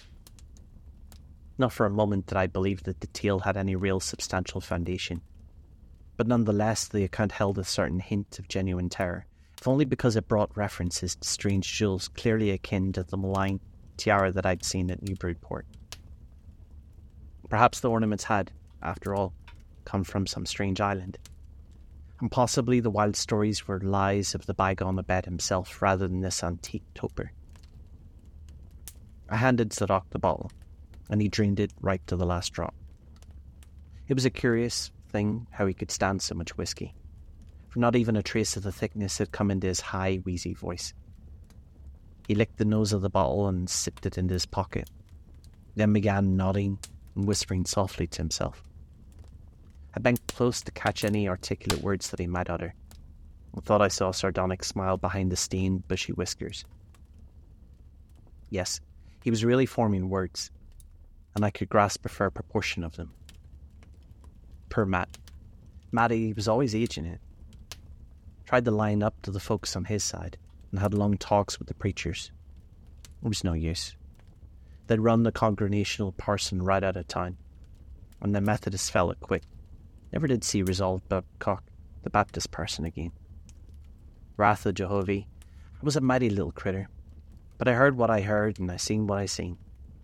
Dagon and Astaroth, Belial and Beelzebub, golden calf and the islands of Canaan and the Philistines, Babylonian abominations, Mene, Mene Tekel, Upharsin. He stopped again, and from the look in his watery blue eyes, I feared that he might be close to a stupor after all. But when I gently shook his shoulder, he turned on me with astonishing alertness and snapped shut some of the more obscure phrases. You don't believe me, eh? then just tell me, young fella, why did Captain Obed and twenty odd folk used to row about Devil Reef in the dead of night and chant things so loud you could hear them all over town when the wind was right? Tell me that, eh? And then tell me why Obed was always dropping heavy things down into the deep water on the other side of the reef, where the bottom shoots down like a cliff lower than you can sound. Tell me what he did with that funny shaped lead thingamajig as well like I gave him. Eh? What do you say, boy? And what do they all know on Mary Eve? And when again at Halloween? And why did the new church parsons, and fellers that used to be sailors, wear them queer robes and cover themselves with gold like things that Obed brung? Huh? The watery blue eyes were almost savage and maniacal now, and the dirty white beard bristled electrically. Old Zadok probably saw me shrink back, for he began to cackle. Are you beginning to see? Maybe you'd like to have been me in them days. When I saw things at night and about to see from the cupola top of my house. I can tell you little pitchers have big ears, and I wasn't missing nothing. Or what was gossiped about Captain Obed and the folks out on the reef. How about the night that I took my pa's ship glass up to the cupola and seed the reef a bristling thick with shapes that dived off quick soon as the moon rose? Obed and the folks were in a dory. Then ships, they dived off the, the far side into the deep water, never came up. How'd you like to be a little shaver alone up in the cupola uh, and watching the shapes as wasn't having human shapes? The old man was getting hysterical, and I began to shiver with a nameless alarm. He laid a gnarled claw on my shoulder, and it seemed to me that its shaking was not altogether that of mirth. Suppose one night you'd have seen something heavy, often a bad story beyond the reef, and then learned the next day that a young feller was missing from home. Did anybody see Hyde her of Hiram Gilman again? Did they? Nick Pierce and Louis Waite and Southwick and Harry Garrison? Shapes talk in sign language with their hands as they had real hands. Well, sir, there was a time that a big Ed began to get on his feet again. Folks began to see three daughters and wearing gold like things as nobody had ever seen on them before, and smoke started coming out of the refinery chimney. Other folks was prospering too. Fish began to swarm into the harbour fit to kill, and heaven knows what size cargoes we began to ship abroad to Newburyport, Arkham, and Boston. It was then that Obed got the old branch railroad put through. Some Kingsport fishermen heard about the catch and came up in sloops, but they was all lost. Nobody ever seen them again. And just then our folks organised the esoteric Order of Dagon and bought a Masonic Hall, often Calvary commandery for it. Matt Eliot was a Mason again and sell him, but he dropped about the side it just then. Remember, I ain't saying bed was set on having things just like they was on that Kanaky Isle. I don't think he aimed at first to do no mixing. No raised no youngins to take to the water and turn into fish with eternal life. He wanted them gold things and was willing to pay heavy, and I guess the others were satisfied for a while. Coming 46, the town done some looking and thinking for itself. Too many folks missing. Too much wild preaching at the meeting of a Sunday. Too much talk about that reef. I guess I done a bit by telling by Selectman Mowbray when I see the cupola. There was a party one night as Father Obeds cried right out to the reef, and I heard shots between the dories. Next day, Obed and 32 others was in jail, with everybody wondering just what was a fit, and just what was in charge, them that could be hold. If anybody could have looked ahead, a couple of weeks later, when nothing had been thrown into the sea for that long. Zadok was showing signs of fright and exhaustion, and I let him keep silence for a while, though glancing apprehensively at my watch. The tide had turned and was coming in now, and the sound of the waves seemed to arouse him. I was glad of that tide, for at high water the fishy smell might not be so bad. And again I strained to catch his whispers. That awful night, I saw them. I was up in the cupola. Hordes of them, swarms of them, all over the reef and swimming up to the harbour in the Manu. God, what happened in the streets of Innsmouth that night? They rattled our doors, but Pa wouldn't open, and then he clubbed about the kitchen window with his musket to Selectman Mowbray and see what he could do. Mounds of the dead and the dying, the shots and the screams, and shouting in an Old Square in the town square and New Church Green, the jail thrown open, proclamation, treason. Called it the plague when folks came in and found half our people missing. Nobody left them as could survive with Obed and them things or else keep quiet. Nobody ever heard my pa no more. The old man was panting, perspiring profusely. His grip on my shoulder tightened.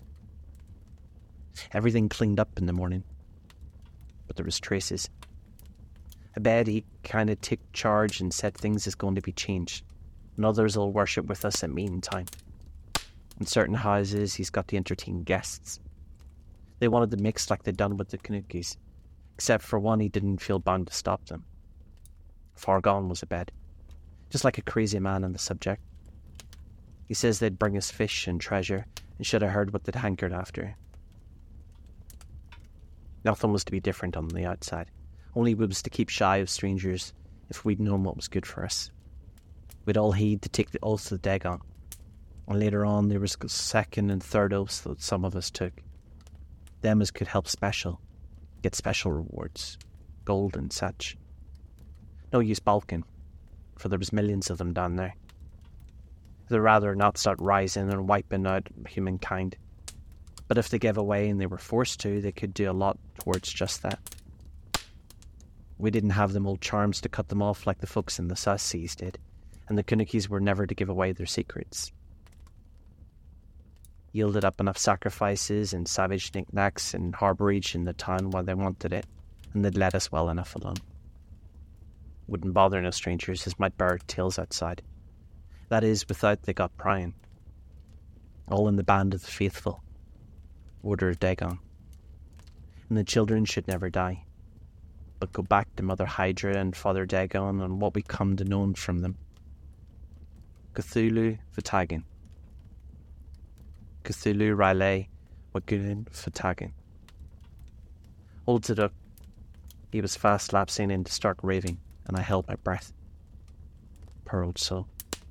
To what pitiful depths of hallucination had this liquor, plus his hatred of the decay and alienage and disease around him, that brought this fertile, imaginative brain. He began to moan now, and tears were coursing down his channeled cheeks down into the depths of his beard. What I have seen since I was fifteen years old.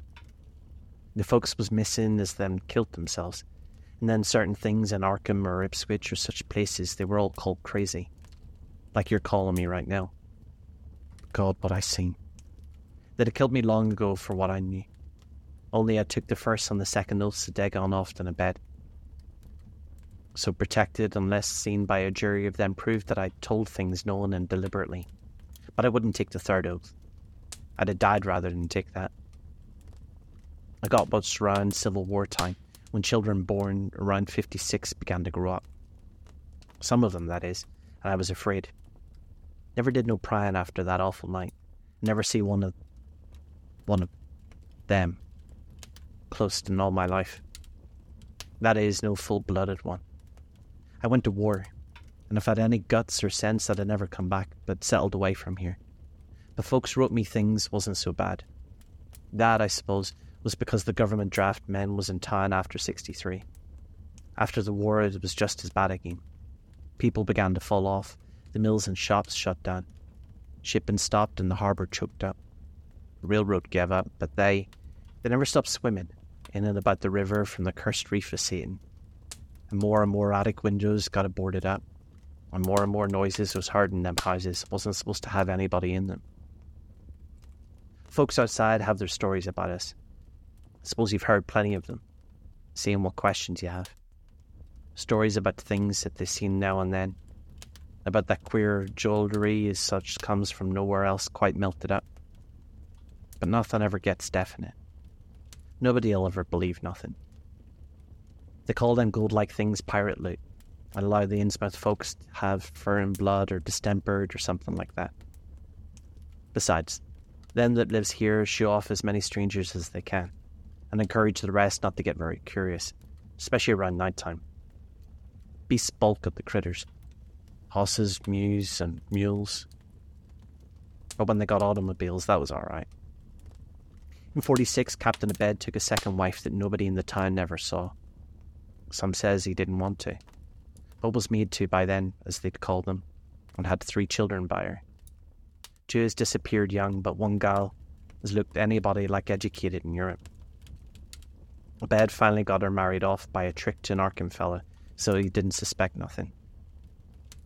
But nobody outside will have anything to do to Innsmouth folks now. Barnabas Marsh. That runs the refinery now as Obed's grandson by his first wife. But his mother was another one of them that wouldn't be seen outside.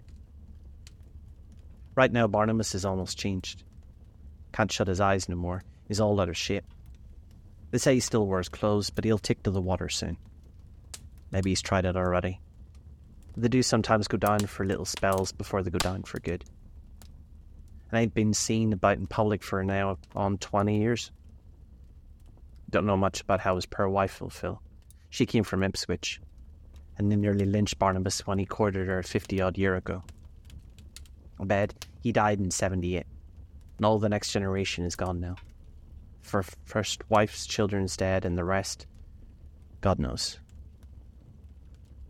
The sound of the incoming tide was now very insistent, and little by little it seemed to change the old man's mood from maudlin tearfulness to watchfulness fear. He would pause now and then to renew the nervous glances over his shoulder or out towards the reef. And despite the wild absurdity of his tale, couldn't help but begin to share his vague apprehensiveness. Zadok now grew shriller and seemed to be trying to whip up his courage with louder speech. Hey, you. Why didn't you say something?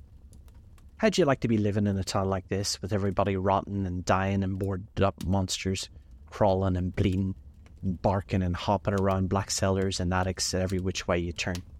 Hmm?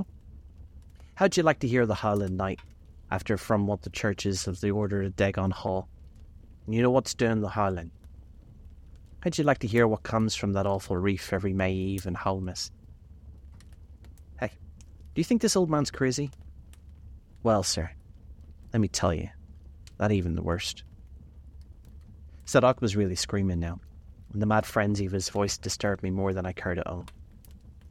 Curse ye. Don't set that staring at me with them eyes. I tell about Marsh he's in hell, and he's got to stay there. In hell, I said. Can't get me. I ain't done nothing nor told nobody nothing. Oh, you young fella? Well, even if I had told nobody nothing yet, I'm a going to now. You just sit still and listen to me, boy. This is what I never told nobody. I says I didn't get to do the prying earlier that night, but I've found things that are just the same. You want to know what the real horror is, boy? Well, it's this. It ain't what them fish devils have done, but it's what they're gonna do. They're bringing things up and what they're putting into those houses. They've been doing it for years, and they've been slacking up lately. Them houses north of the river between water and main streets full of them. Them devils and what they brung. And when they get ready, and I say when they get ready. Have you ever heard tell of a Shoggoth? Tell me. I tell you things that what them things ought to be. I see them one night. The hideous suddenness and inhuman frightfulness of the old man's shriek almost made me faint. His eyes looking past me through the malodorous sea, positively starting from his head, while his face was a mask of fear worthy of Greek tragedy. His bony claw dug monstrously into my shoulder, and he made no motion as to turn my head to look at whatever he had glimpsed. There was nothing that I could see, only the incoming tide, with perhaps one set of ripples more local than the long flung line of breakers.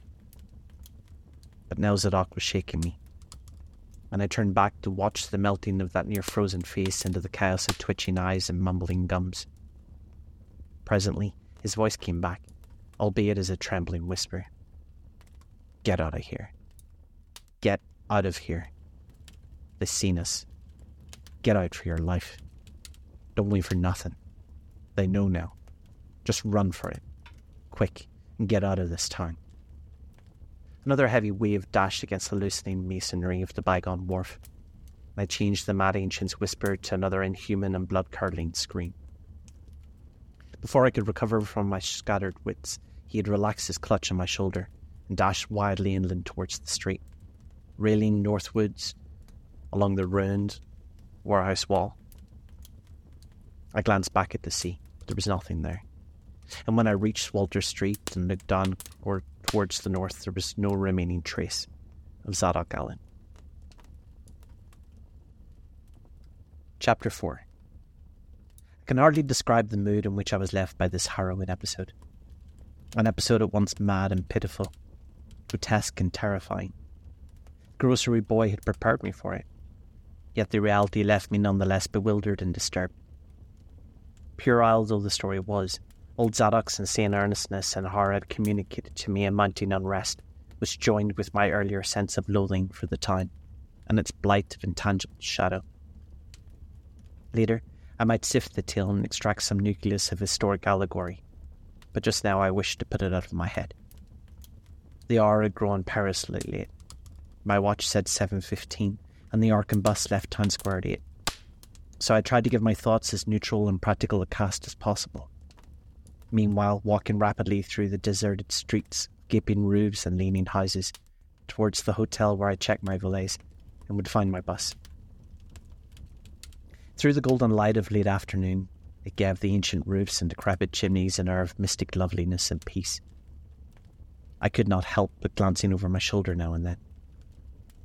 I would surely be very glad to get out of the malodorous, fear shadowed Innsmouth, and wish there were some other vehicle other than the bus driven by that sinister looking fellow Sargent. Yet I did not hurry too precipitously, for there were architectural details worth viewing at every silent corner, and I could easily, I calculated, cover the necessary distance in half an hour. Studying the grocery use map and seeking a route I had not traversed before, I chose Marsh Street instead of State for my approach to Town Square. Near the corner of Fall Street, I began to see scattered groups of furtive whisperers, and when I finally reached the square, I saw that almost all of the loiterers were congregated around the door of the Gilman House. It seemed as if many bulging, watery, unwinking eyes looked oddly at me as I claimed my valise in the lobby, and I hoped that none of these unpleasant creatures would be my fellow passengers on the coach. The bus, rather early, rattled in with three passengers somewhat before eight, when an evil looking fellow on the sidewalk muttered a few indistinguishable words to the driver. Sargent threw out of a mail bag and a roll of newspapers and then entered the hotel, while the passengers, the same men whom I'd seen arriving in Newburyport that morning, shambled to the sidewalk and exchanged some faint guttural words with a loafer in a language I could have sworn was not English. I boarded the empty coach and took the same seat as I'd taken before, but was hardly settled before Sargent reappeared and began mumbling in a throaty voice of peculiar repulsiveness. I was, it appeared, in very bad luck. There'd been something wrong with the engine, despite the excellent time made from Newburyport, and the bus could not complete the journey back to Arkham. No, it could not possibly be repaired that night nor was there any other way of getting transportation out of Innsmouth, either at Arkham or elsewhere, Sargent was sorry, but I would have to stop over at the Gilman. Probably the clerk would make the price easy for me, but there was nothing else to do. Almost dazed by this sudden obstacle, and violently dreading the fall of night in this decaying, half unlighted town, I left the bus and re entered the hotel lobby, where the sullen, queer looking night clerk told me that I could have room 428, the top of the floor, large, but without running water, for a dollar. Despite what I'd heard of this hotel in Newburyport, I signed the register, paid my dollar, let the clerk take my valise, and followed the sour, solitary attendant up the three creaking flights of stairs, past dusty corridors which seemed wholly devoid of life. My room, a dismal rear one with two windows and a bare cheap furnish, overlooked a dingy courtyard otherwise hemmed in by low, deserted brick blocks. Commanded a view of decrepit, westward stretching roofs with a marshy countryside beyond. At the end of the corridor was a bathroom, a discouraging relic with ancient marble bowl, tin tub, faint electric light, and musty wooden paneling all along the plumbing fixtures. It being still daylight, I descended to the square and looked around for a dinner of some sort, noticing as I did that some strange glances I received from the unwholesome loafers. Since the grocery was now closed, I was forced to patronize the restaurant that I'd shunned before. A stooped, narrow headed man with staring, unwinking eyes, and a flat nosed wench with unbelievably thick, clumsy hands being in attendance. The service was all of the counter type, and it relieved me to find that much was evidently served from cans and packages. A bowl of vegetable soup with crackers was enough for me, and I soon headed back for my cheerless room at the Gilman, getting an evening paper and a fly speckled magazine from the evil visaged clerk at the rickety stand beside his desk. As twilight deepened, I turned on one feeble electric bulb over the cheap iron frame bed and tried as best as I could to continue the reading I'd begun. Felt it advisable to keep my mind wholesomely occupied, for it would not do to brood over the abnormalities of this ancient, blight shadowed town while I was still within its borders. The insane yarn I'd heard from the aged drunkard did not promise very pleasant dreams, and I felt that I must keep the image of this wild, watery eyes as far as possible from my imagination. Also, I must not dwell on what the factory inspector had told the Newburyport ticket agent about the Gilman house and the voices of its nocturnal tenants. Not on that, nor on the face beneath the tiara in the black church doorway, the face for whose horror my conscious mind could not account. It would perhaps have been easier to keep my thoughts from the disturbing topics had the room not been so gruesomely musty. As it was, the lethal mustiness blended hideously with the town's general fishy odour and persistently focused one's fancy on death and decay. Another thing that disturbed me was the absence of a bolt on the door of my room. One had been there, as Mark clearly showed, but there were signs of recent removal. No doubt that it had become out of order, like so many other things in this decrepit edifice. In my nervousness, I looked around and discovered a bolt on the clothes press, which seems to be of the exact same size, judging from the marks, as the one formerly on the door. To gain a partial relief from the general tension, I busied myself by transferring this hardware to the vacant place, with the aid of a handy three in one device, including a screwdriver which I kept on my keyring. The bolt fitted perfectly, and I was somewhat relieved when I knew that I could shoot it firmly upon retiring. Not that I had any real apprehension of its need, but that any symbol of security was welcome in its environment to this kind. There were adequate bolts on the two lateral doors to the connecting rooms, and these I proceeded to fasten too. I did not undress, but decided to read till I was sleepy and then lie down with only my coat, collar, and shoes off. Taking a pocket flashlight from my valise, I placed it in my trousers so that I could read my watch if I woke up later in the dark. Drowsiness, however, did not come. And when I stopped to analyze my thoughts, I found to my disquiet that I was really unconsciously listening for something. Listening for something which I dreaded but could not name. That inspector's story must have worked on my imagination more deeply than I suspected. Again, I tried to read, but found that I made no progress. After a time, I seemed to hear the stairs and corridors creak at intervals as if with footsteps. and wondered if the other rooms were beginning to fill up. There were no voices, however, and it struck me that there was something subtly furtive about the creaking. I did not like it, and debated whether I'd better to try to sleep at all. This town had some queer people, and there had been undoubtedly been several disappearances. Was this one of those inns where the travellers were slain for their money? Surely I had no look of excessive prosperity. Or were their townsfolk really so resentful about curious visitors? Had my obvious sightseeing, with its frequent map consultations, aroused unfavourable notice? It occurred to me that I must be in a highly nervous state to let a few random creakings set me off speculating in this fashion. But I regretted nonetheless that I was armed. At length, feeling a fatigue which had nothing of drowsiness in it, I bolted this newly outfitted hall door, turned off the light, and threw myself down on the hard, uneven bed. Coat, collar, shoes, and all. In the darkness, every faint noise of the night seemed magnified and a flood of doubly unpleasant thoughts swept over me. I was sorry I'd put out the light, yet was too tired to rise and turn it on again. Then, after a long, dreary interval, and prefaced by a fresh creaking of stairs and corridor, there came a soft, damnably unmistakable sound, which seemed like a malign fulfilment of all my apprehensions. Without the least shadow of a doubt, the lock of my door was being tried. Cautiously, furtively, tentatively, with a key. My sensations upon recognizing this sound of actual peril was perhaps less rather than more tumultuous because of my previous vague fears. I had been, albeit without definite reason, instinctively already on my guard. And this was to my advantage in the new and real crisis, whatever it might turn out to be. Nevertheless, the change in the menace from vague premonition to immediate reality was a profound shock, and fell upon me with the force of a genuine blow. It never once occurred to me that the fumbling might be a mere mistake. Malign purpose was all I could think of, and I kept deathly quiet, awaiting the would be intruder's next move. After a time, the cautious rattling ceased, and I heard the room to the north entered with a pass key. Then the lock of the connecting door to my room was softly tried. The bolt held, of course, and I heard the floor creak as the prowler left the room.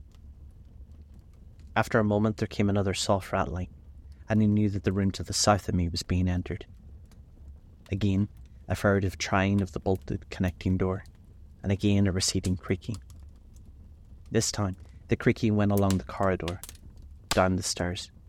So I knew that the prowler had realized that the bolted condition of my doors and was giving up on their attempt for a greater or lesser time as the future would show. The readiness with which I fell into plan of action proves that I must have been subconsciously fearing some menace and considering possible avenues of escape for hours. From the first, I felt that an unseen fumbler meant the danger not to be met with or dealt with, but only to be fled from as precipitately as possible. The one thing to do was to get out of that hotel alive as quickly as I could, and through some channel other than the front stairs in the lobby. Rising softly and throwing my flashlight on the switch, I sought the light bulb over my bed in order to choose and pocket some belongings for a swift Valdez flight. Nothing, however, happened, and I saw that the power had been shut off. Clearly, some cryptic evil movement was afoot on a large scale, but just what I could not say. As I stood pondering with my hand on the now useless switch, I heard a muffling creaking on the floor below. Thought I could barely distinguish voices in conversation. A moment later, I felt less sure that the deeper sounds were voices, since the apparent hoarse barking and loose syllabled croakings bore so little resemblance to recognized human speech. Then I thought with renewed force of what the factory inspector had heard in the night in this mouldering, pastill building. Having filled my pockets with the flashlight's aid, I put on my hat and tiptoed to the windows to consider chances of descent. Despite the state's safety regulations, there was no fire escape on this side of the hotel, and I saw that my windows commanded only a sheer three story drop to the cobbled courtyard.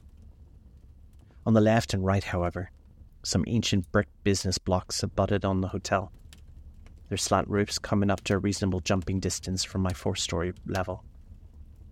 To reach either of these lines of buildings, I would have to be in a room two doors from my own. One case on the north and in the other on the south. And my mind instantly set to work calculating what chances I had of making the transfer. I could not, I decided, risk an emergence into the corridor, where my footsteps would surely be heard, where the difficulties of entering the desired room would be insuperable. My progress, if it was to be made at all, would have to be through the less solidly built connecting doors of the rooms, the locks and bolts of which I would have to force violently using my shoulder as a battering ram whenever they were set against me. This, I thought, would be possible owing to the rickety nature of the house and its fixtures, but I realised I could not do it noiselessly. I would have to count on sheer speed, and the chance of getting to a window before any hostile forces became coordinated enough to open the right door towards me with a passkey. My own outer door I reinforced by pushing the bureau against it, little by little, in order to make a minimum of sound. I perceived that my chances were very slender and were fully prepared for any calamity. Even getting to another roof would not solve the problem, for there would then remain the task of reaching the ground and escaping from the town. One thing in my favour was the deserted and ruinous state of the abutting buildings, and the number of skylights gaping blackly open in each in row. Gathering from the grocery boy's map the best route out of town was southwards. I glanced first at the connecting door on the south side of the room. It was designed to open in my direction, hence I saw, after drawing the bolt and finding other fastenings in place, it was not a favourable one for forcing. Accordingly, abandoning it as a route, I cautiously moved the bedstead against it to hamper any attack from which might be made on me later from the next door. The door on the north was hung to open away from me, and this, through a test, proved to be locked or bolted from the other side, I knew must be my route. If I could gain the roofs on the buildings in the Paine Street and descend successfully to ground level, I might perhaps be able to dart through the courtyard and the adjacent or opposite buildings to Washington or Bates or else emerge in Paine and edge around southwards into Washington. In any case, I would aim to strike Washington somehow and get quickly out of the town square region. My preference would be to avoid Paine, since the fire station there would be open all night. As I thought of these things, I looked out towards the squalid sea of decaying roofs below me, now brightened by the beams of the moon, not much past full.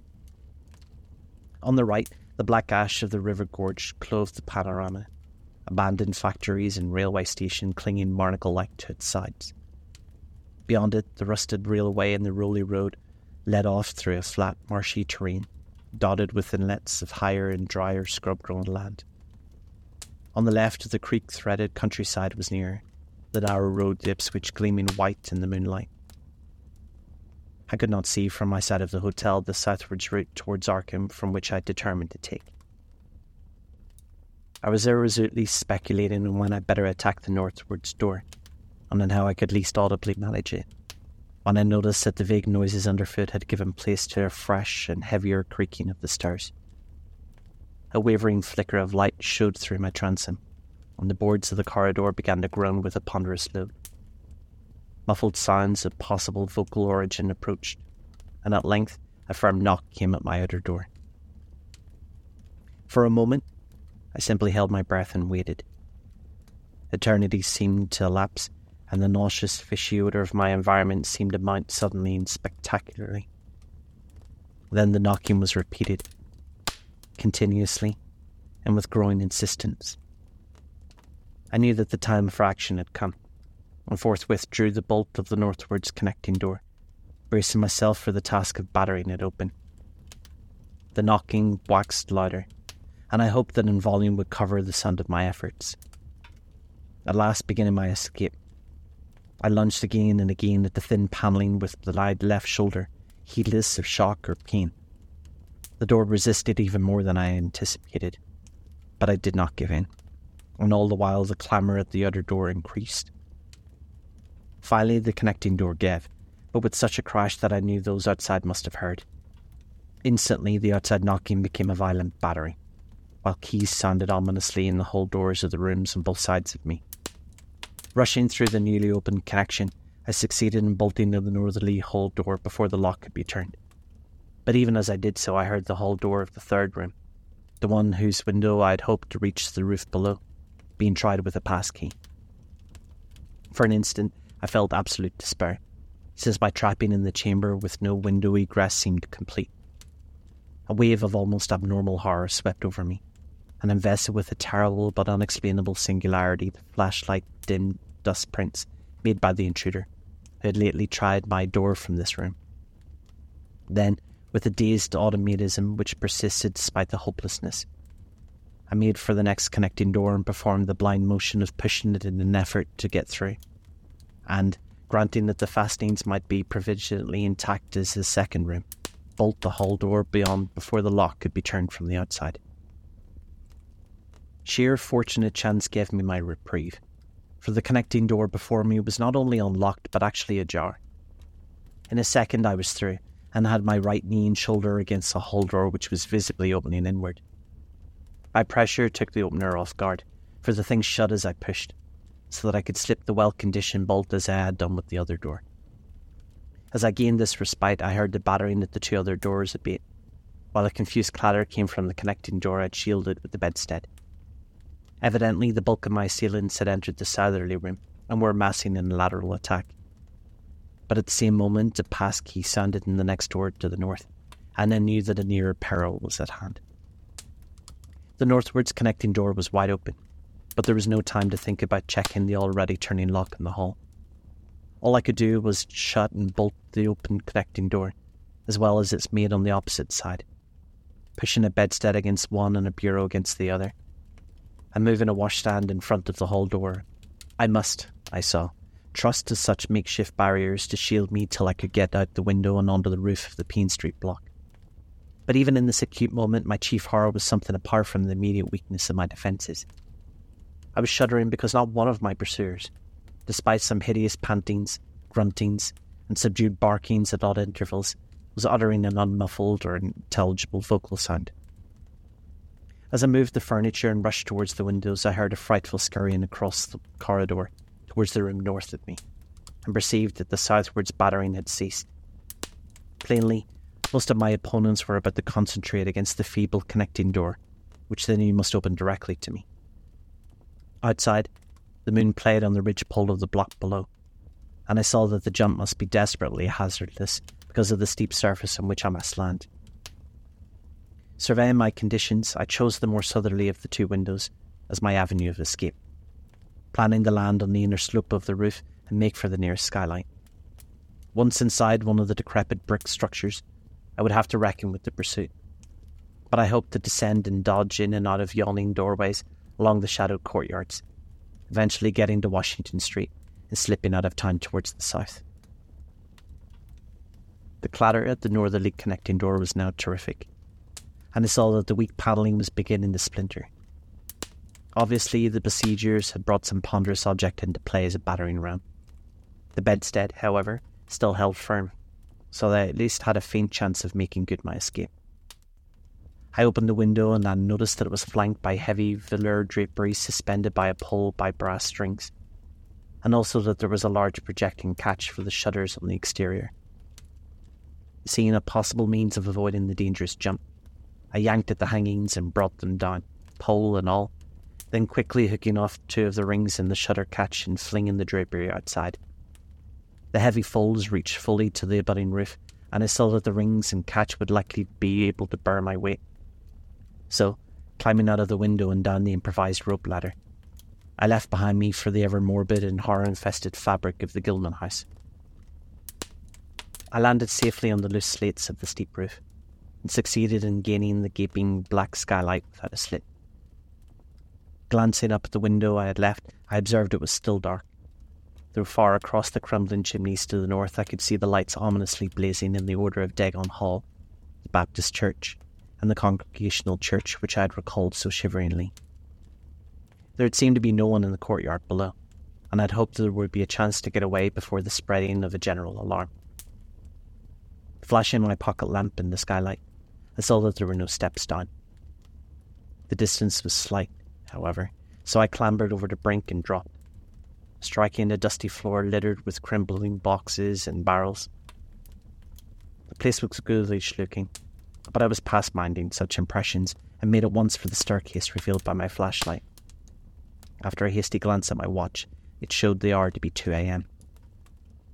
The steps creaked, but seemed tolerably sound, and I raced past the barn like sound second story to the ground floor. The desolation was complete, and only the echoes answered my footfalls.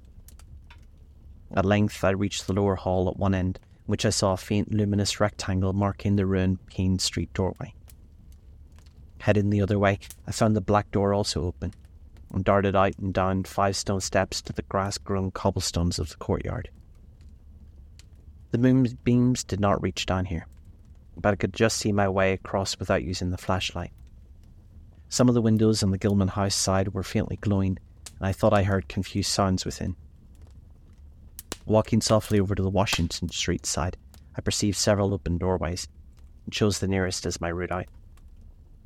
The hallway inside was black, and when I reached the opposite end, I saw that the street door was wedged immovably shut. Resolved to try another building, I groped my way back towards the courtyard, but stopped short when close to the doorway for out of the open door to the Gilman house, a large crowd of doubtful shapes was pouring. Lanterns bobbing in the darkness, and horrible croaking voices exchanging low cries in what was certainly not English. The figures moved uncertainly, and I realized to my relief that they did not know where I'd gone. But for all that, that sent a shiver of horror through my frame. Their figures were indistinguishable, but their crouching, shambling gait was abnormally repellent. Worst of all, I perceived that one figure was strangely robed, and unmistakably surrounded by a tall tiara of the design altogether too familiar. As the figures spread throughout the courtyard, I felt my fears increase. I suppose I could find no egress from this building on the street side. The fishy odour was detestable, and I wondered if I could stand it without fainting. Again, groping towards the street, I opened the door off the hall came upon an empty room with closely shuttered but sashless windows, and in another moment had climbed outside and was carefully closing the aperture in the original manner. I was now in Washington Street, and for the moment saw no living thing or any light save that of the moon. From several directions in the distance, however, I could hear the sound of hoarse cries, of footsteps, and of a curious kind of pattering which did not quite sound like footsteps. Plainly, I had no time to lose.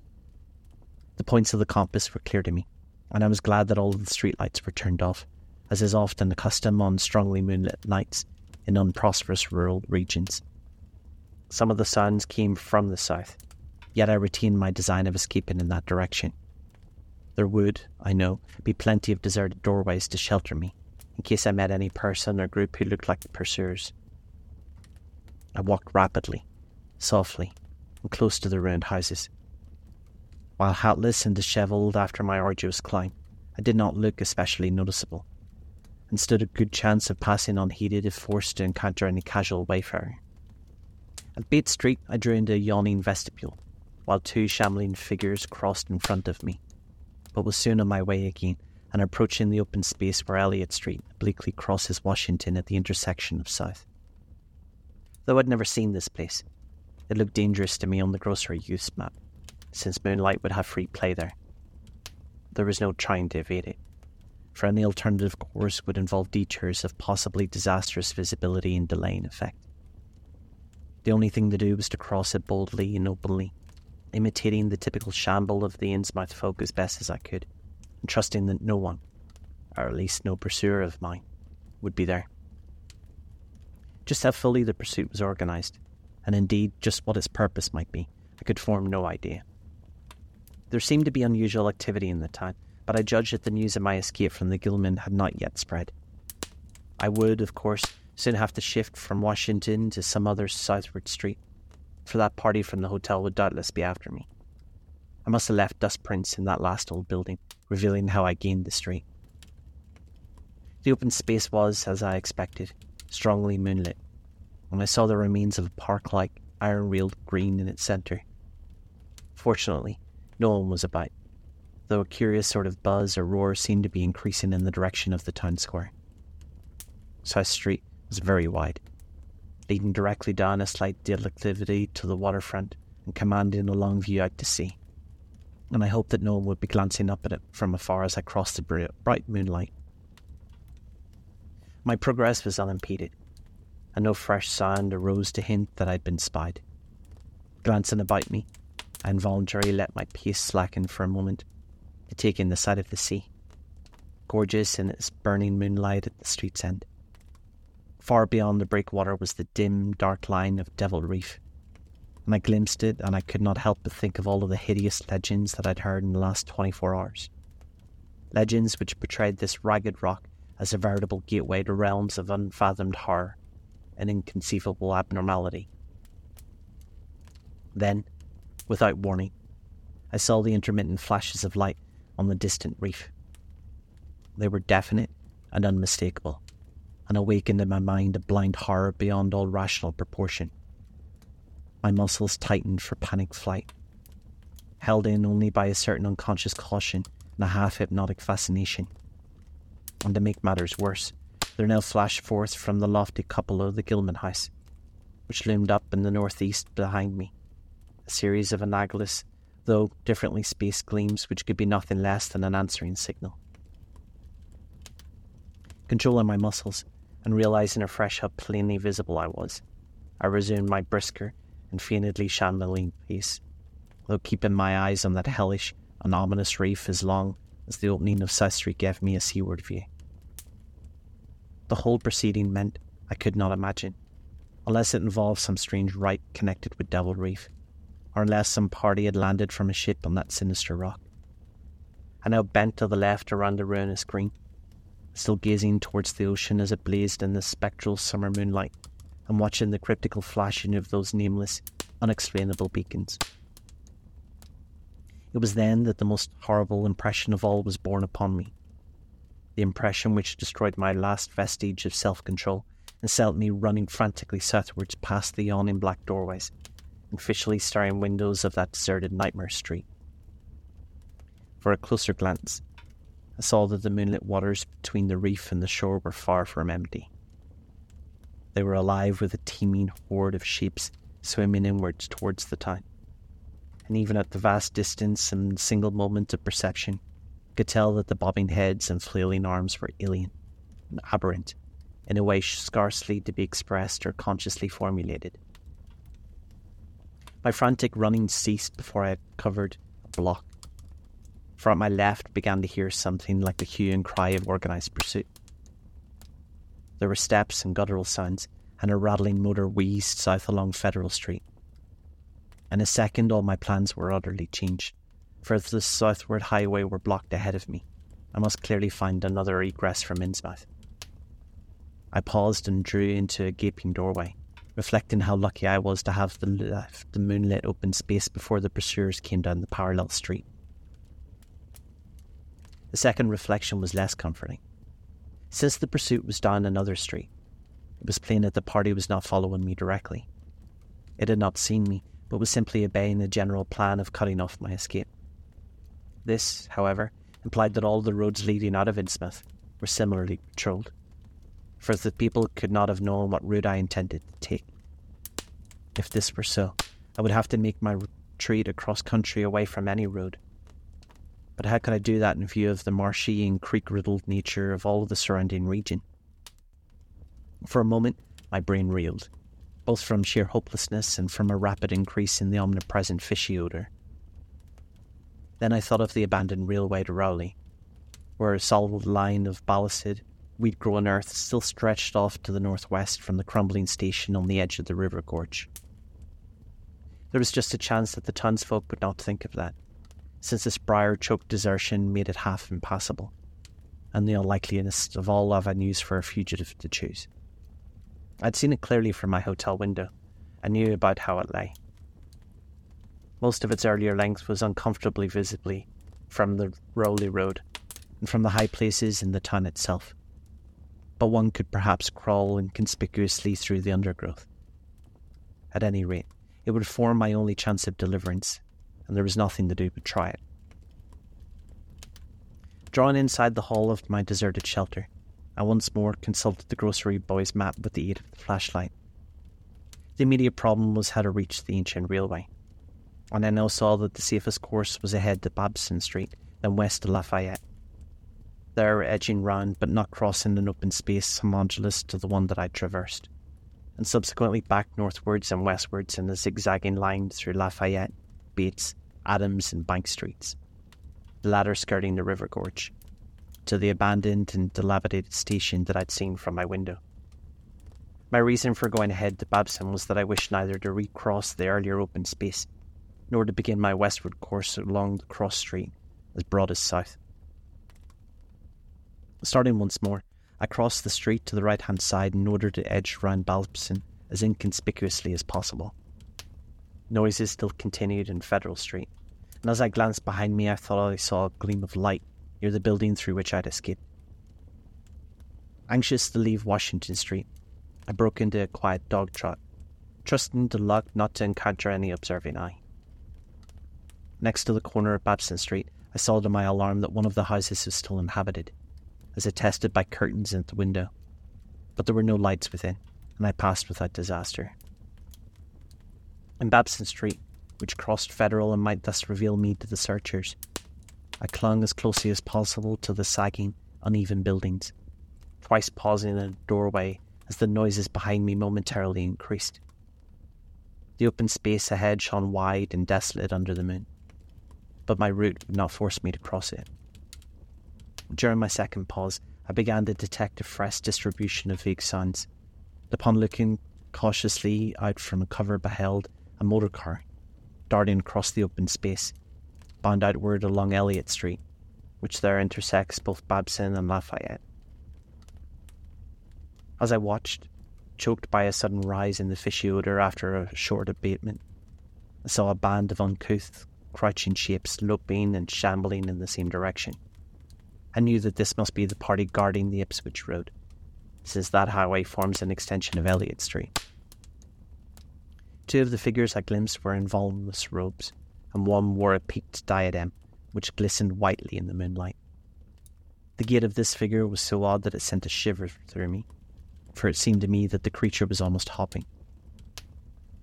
When the last of the band was out of sight, I resumed my progress, darting around the corner into Lafayette Street and crossing Eliot very hurriedly, lest the stragglers of the party be still advancing along that thoroughfare.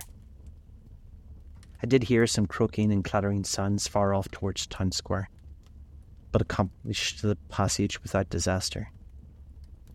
My greatest dread was in recrossing broad and moonlit South Street, with its seaward view, and I had to nerve myself for the ordeal. Someone might easily be looking, and possible Eliot Street stragglers could not fail to glimpse me from either of the two points. At the last moment, I decided I'd better slacken my trot and make the crossing before in the shambling gait as an average Innsmouth native. When the view of the water again opened out, this time on my right, I was half determined not to look at all. I could not however, resist. But cast a sidelong glance as I carefully and imitatively shambled towards the protecting shadows ahead. There was no ship visible, and I'd half expected there would be. Instead, the first thing which caught my eye was that of a small rowboat, pulling in towards the abandoned wharves and laden with some bulky, tarpaulin covered object. Its rowers, though distinctly and indistinctively seen, were of an especially repellent aspect. Several swimmers were still discernible, while on the far black reef I could see a faint, steady glow, unlike the winking beacon visible from before, and of a curious colour which I could not precisely identify. Above the slant roofs ahead and to the right, there seemed the tall cupola of the Gilman house, but it was completely dark. The fishy odour, dispelled for a moment by some merciful breeze, now closed in again with maddening intensity had not quite crossed the street when I heard a muttering band advancing across Washington from the north. As they reached the broad open space where I had first led my disquieting glimpse of the moonlit water, I could see them plainly only a block away, and was horrified by the bestial abnormality of their faces and the dog like subhumanness of their crouching gait. One man moved in a positively simian way, with long arms frequently touching the ground while another figure, robed and tiared, seemed to be progressing in an almost hopping fashion. I judged this party to be the one that I'd seen at Gilman's courtyard. The one, therefore, most closely on my tail. As some of the figures turned to look in my direction, I was transfixed with fright, yet managed to preserve the casual, shambling gait that I assumed. To this day, I do not know whether or not they saw me. If they did, my stratagem must have deceived them, for they passed on along the moonlit space without varying their course, meanwhile croaking and jabbering in some hateful guttural patois that I could not identify. Once more in shadow, I resumed my former dog trot past the leaning and decrepit houses that stared blankly into the night. Having crossed to the western sidewalk, I rounded the nearest corner into Bates Street, where I kept close to the buildings of the southern side. I passed two homes showing signs of habitation, one of which had faint lights in the upper rooms, yet met with no obstacle. As I turned into Adam Street, I felt measurably safer, but received a shock when a man reeled out of the dark doorway ahead of me. He proved, however, too hopelessly drunk to be a menace, so that I reached the dismal ruins of the Bank Street warehouses in safety. No one was stirring in the dead street beside the river gorge, and the roar of the waterfalls quite drowned my footsteps. It was a long dog trot to the ruined station, and the great brick warehouse walls around me seemed somehow more terrifying than the fronts of the private houses. At last I saw the ancient arcaded station, or what was left of it, and made directly for the tracks that started from its farther end. The rails were rusty but mainly intact, and not more than half the ties had rotted away. Walking or running on such a surface was very difficult, but I did my best, and on the whole made very fair time. For some distance, the line kept on around the gorge's brink, but at length I reached the long covered bridge where it crossed the chasm at the sea height. The condition of this bridge would determine my next step. If humanly possible, I would use it, and if not, I would have to risk more street wandering and take the nearest intact highway bridge. The vast, barn like length of the old bridge gleamed spectrally in the moonlight, and I saw that the ties were safe for at least a few feet within. Entering, I began to use my flashlight, and was almost knocked down by the cloud of bats that flapped past me. Almost halfway across, there was a perilous gap in the ties, which I feared for a moment would halt me. But in the end, I risked a desperate jump, which fortunately succeeded. I was glad to see the moonlight again when I emerged from that macabre tunnel. The old tracks crossed the river street at grade, and at once veered off into a region increasingly rural and with less and less of Innsmouth's abhorrent fishy odour. Here, the dense growth of the weeds and briars hindered me and cruelly tore at my clothes, but I was none the less glad that they were there to give me concealment in case of peril. I knew that much of my route must be visible from the Rowley Road. The marshy region began very shortly, with a single track on the low, grassy embankment, where the weedy growth was somewhat thinner. Then came a sort of island of higher ground, where the line passed through a shallow, open cut choked with bushes and brambles. I was very glad of this partial shelter, since at this point the Rowley Road would be uncomfortably near according to my window view. At the end of the cut, it would cross the track and swerve off to a safer distance, but meanwhile, I must be exceedingly careful. I was by this time thankfully certain that the railway itself was not patrolled. Just before entering the cut, I glanced behind me, but saw no pursuer. The ancient spires and roofs of the decaying Innsmouth gleamed lovely and ethereal in the magic yellow moonlight, and I thought of how they must have looked in the old days before the shadow fell. Then, as my gaze circled inland from the town, something less tranquil arrested my notice and held me immobile for a second. What I saw, or fancied I saw, was a disturbing suggestion of the undulant motion far to the south. A suggestion which made me conclude that a very large horde must be pouring out of the city along the level of Ipswich Road. The distance was great, and I could distinguish nothing in detail. But I did not at all like the look of that moving column. It undulated too much, and glistened too brightly in the rays of the now westering moon. There was a suggestion of sound too, though the wind was blowing the other way. A suggestion of bestial scraping and bellowing, even worse than the muttering of the parties that I'd lately overheard. All sorts of unpleasant conjectures conjured in my mind. I thought of those very extreme Innsmouth types said to be hidden in crumbling, centuried warrens under the waterfront. I thought too of the nameless swimmers that I'd seen, counting the parties so far glimpsed, as well as those presumably crossing over roads. The number of my pursuers must be strangely large for a town as depopulated as Innsmouth. Whence could come the dense personnel of such a column as I now beheld? Did these ancient, unplumbed warrens teem with a twisted, uncatalogued, and unsuspected life? Or had some unseen ship indeed landed a legion of unknown outsiders on that hellish reef? Who were they? Why were they here? And as such a column of them was scouring the Ipswich road, would the patrols of other roads be likewise augmented?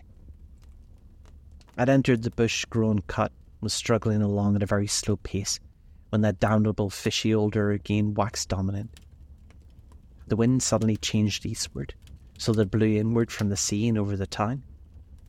It must have, I concluded, since I now began to hear shocking guttural murmurs from that hitherto silent direction.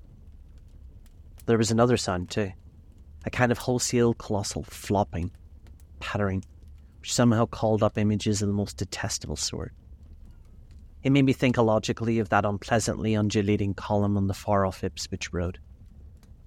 And then both stench and sounds grew stronger, so that I paused, shivering and grateful for the cut's protection. It was here, I recalled, that Rowley Road drew so close to the old railway before crossing westward and diverging. Something was coming along that road.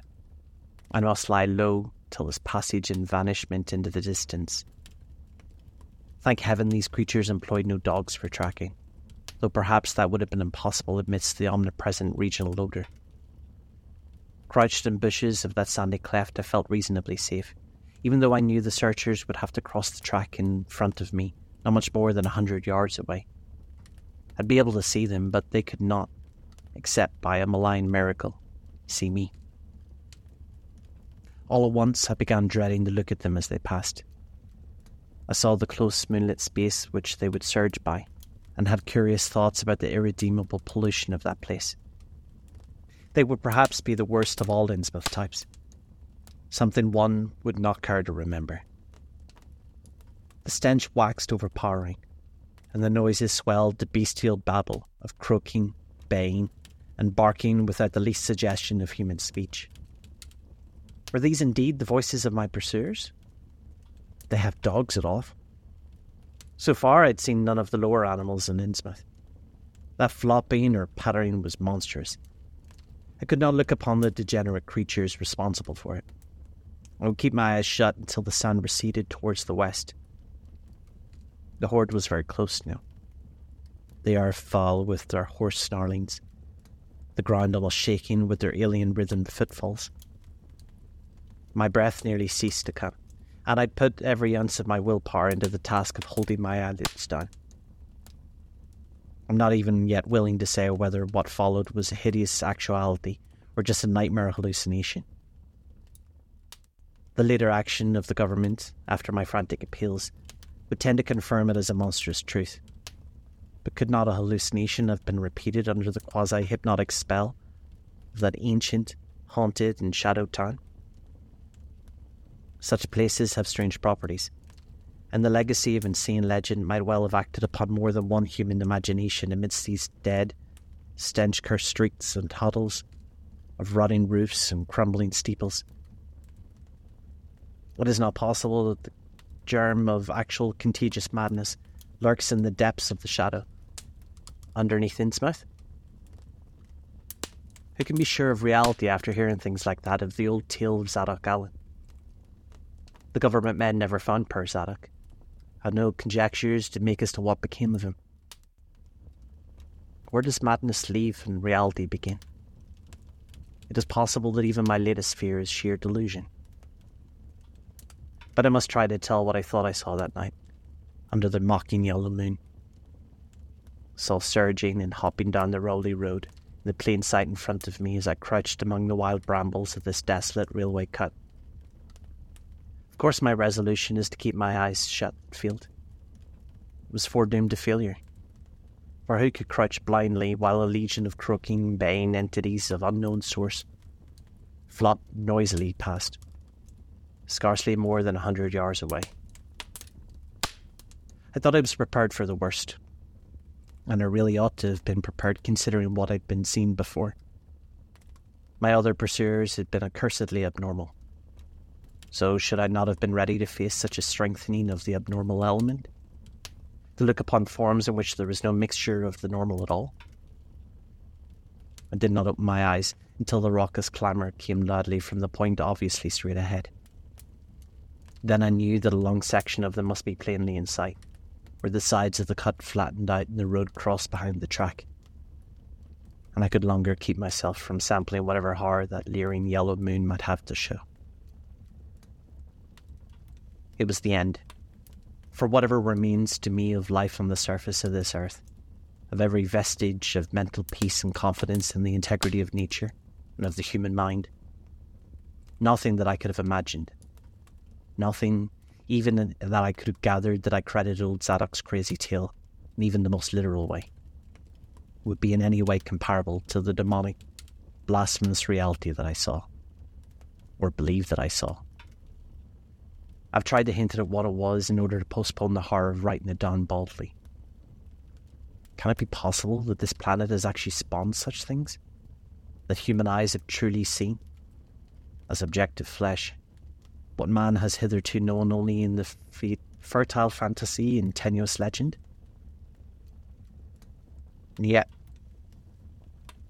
I saw them in limitless stream, flopping, hopping, croaking, bleeding, surging inhumanly towards that spectral moonlight in a grotesque, malignant, saraband of fantastic nightmare and some of them have tall tiaras of that nameless whitish gold metal, and some of them were strangely robed, and one, who led the way, was clad in a ghoulishly humped black coat and striped trousers, and had a man's felt hat perched on the shapeless thing that answered for a head. I think their predominant colour was a greyish green, though they had white bellies. They were mostly shiny and slippery the ridges of their backs were scaly. Their forms were vaguely suggesting the anthropoid, while their heads were of heads of fish, with prodigious bulging eyes that never closed. At the sides of their necks were palpitating gills, while their long paws were webbed. They hopped irregularly, sometimes on two legs, sometimes on four. I was somehow glad that they had not more than four limbs their croaking, baying voices, clearly used for articulate speech, held all the dark shades of expression which their staring faces lacked. But for all their monstrousness, they were not unfamiliar to me. I knew too well what they must be. For was not the memory of that evil tiara in Newburyport still fresh? They were the blasphemous fish frogs of that nameless design, living and horrible, and as I saw them, I knew also of what that humped, tiared priest in the black church basement had fearsomely reminded me. Their number was past guessing. It seemed to me that there were limitless swarms of them, and certainly my momentary glimpse could have shown only a least fraction. In another instant, everything was blotted out by a merciful fit of fainting, the first I have ever had. Chapter 5 it was a gentle daylight rain that awakened me from my stupor in the bush. And when I staggered out onto the railway ahead, I saw no trace of any prints in the fresh mud. The fishy odour, too, was gone. Innsmouth's ruined roofs and toppling steeples loomed up greyly towards the southeast, but not a living creature did I spy in all the desolate salt marshes around. My watch was still going, and it told me that the hour was past noon. The reality of what I'd been through was highly uncertain in my mind, but I felt that something hideous lay in the background. I must get away from evil shadowed Innsmouth, and accordingly I began to test my cramped, wearied powers of locomotion. Despite weakness, hunger, horror, and bewilderment, I'd found myself after a time able to walk. So I started slowly along the muddy road to Rowley, Before evening, I was in the village, getting a meal and providing myself with presentable clothes.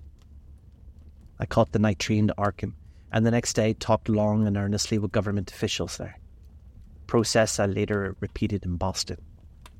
But the main result of these conversations the public is now familiar, and I wish, for normality's sake, that there were nothing more to tell. Or perhaps it's madness that's overtaken me. Yet perhaps a greater horror, or a greater marvel, is reaching out. As well be imagined, I gave up most of the four planned features of the rest of my tour. The scenic, architectural, and antiquarian diversions of which I'd counted on so heavily. Nor did I dare look for that piece of strange jewellery said to be in the Miskatonic University Museum. I did, however, improve my stay in Arkham by collecting some genealogical notes I long wished to process. Very rough and hasty data, it's true, but capable of good use later when I might have time to collate and codify them. The curator of the Historical Society there, Mr. E. Lapham Peabody, was very courteous about assisting me and expressed unusual interest when I told him that I was a grandson of Arkham. Eliza, who was born in 1867 and had married James Williamson of Ohio at the age of 17. It seemed that a maternal uncle of mine had been here many years before on a quest very much like my own, and that my grandfather's family was a topic of some local curiosity. There had, Mr. Peabody said, been considerable discussion about the marriage of her father, Benjamin Orne, just after the Civil War, since the ancestry of the bride was peculiarly puzzling. That bride was understood to have been an orphaned Marsh of New Hampshire, a cousin of the Essex County Marshes. But her education had been in France, and she knew very little of her family. A guardian had deposited funds in a Boston bank to maintain her and her French governess, but that guardian's name was unfamiliar to Arkham people, and in time he dropped out of sight, so that the governess assumed his role by court appointment. The French woman, now long dead, was very taciturn. Or there were those who said that she could have told more than she did.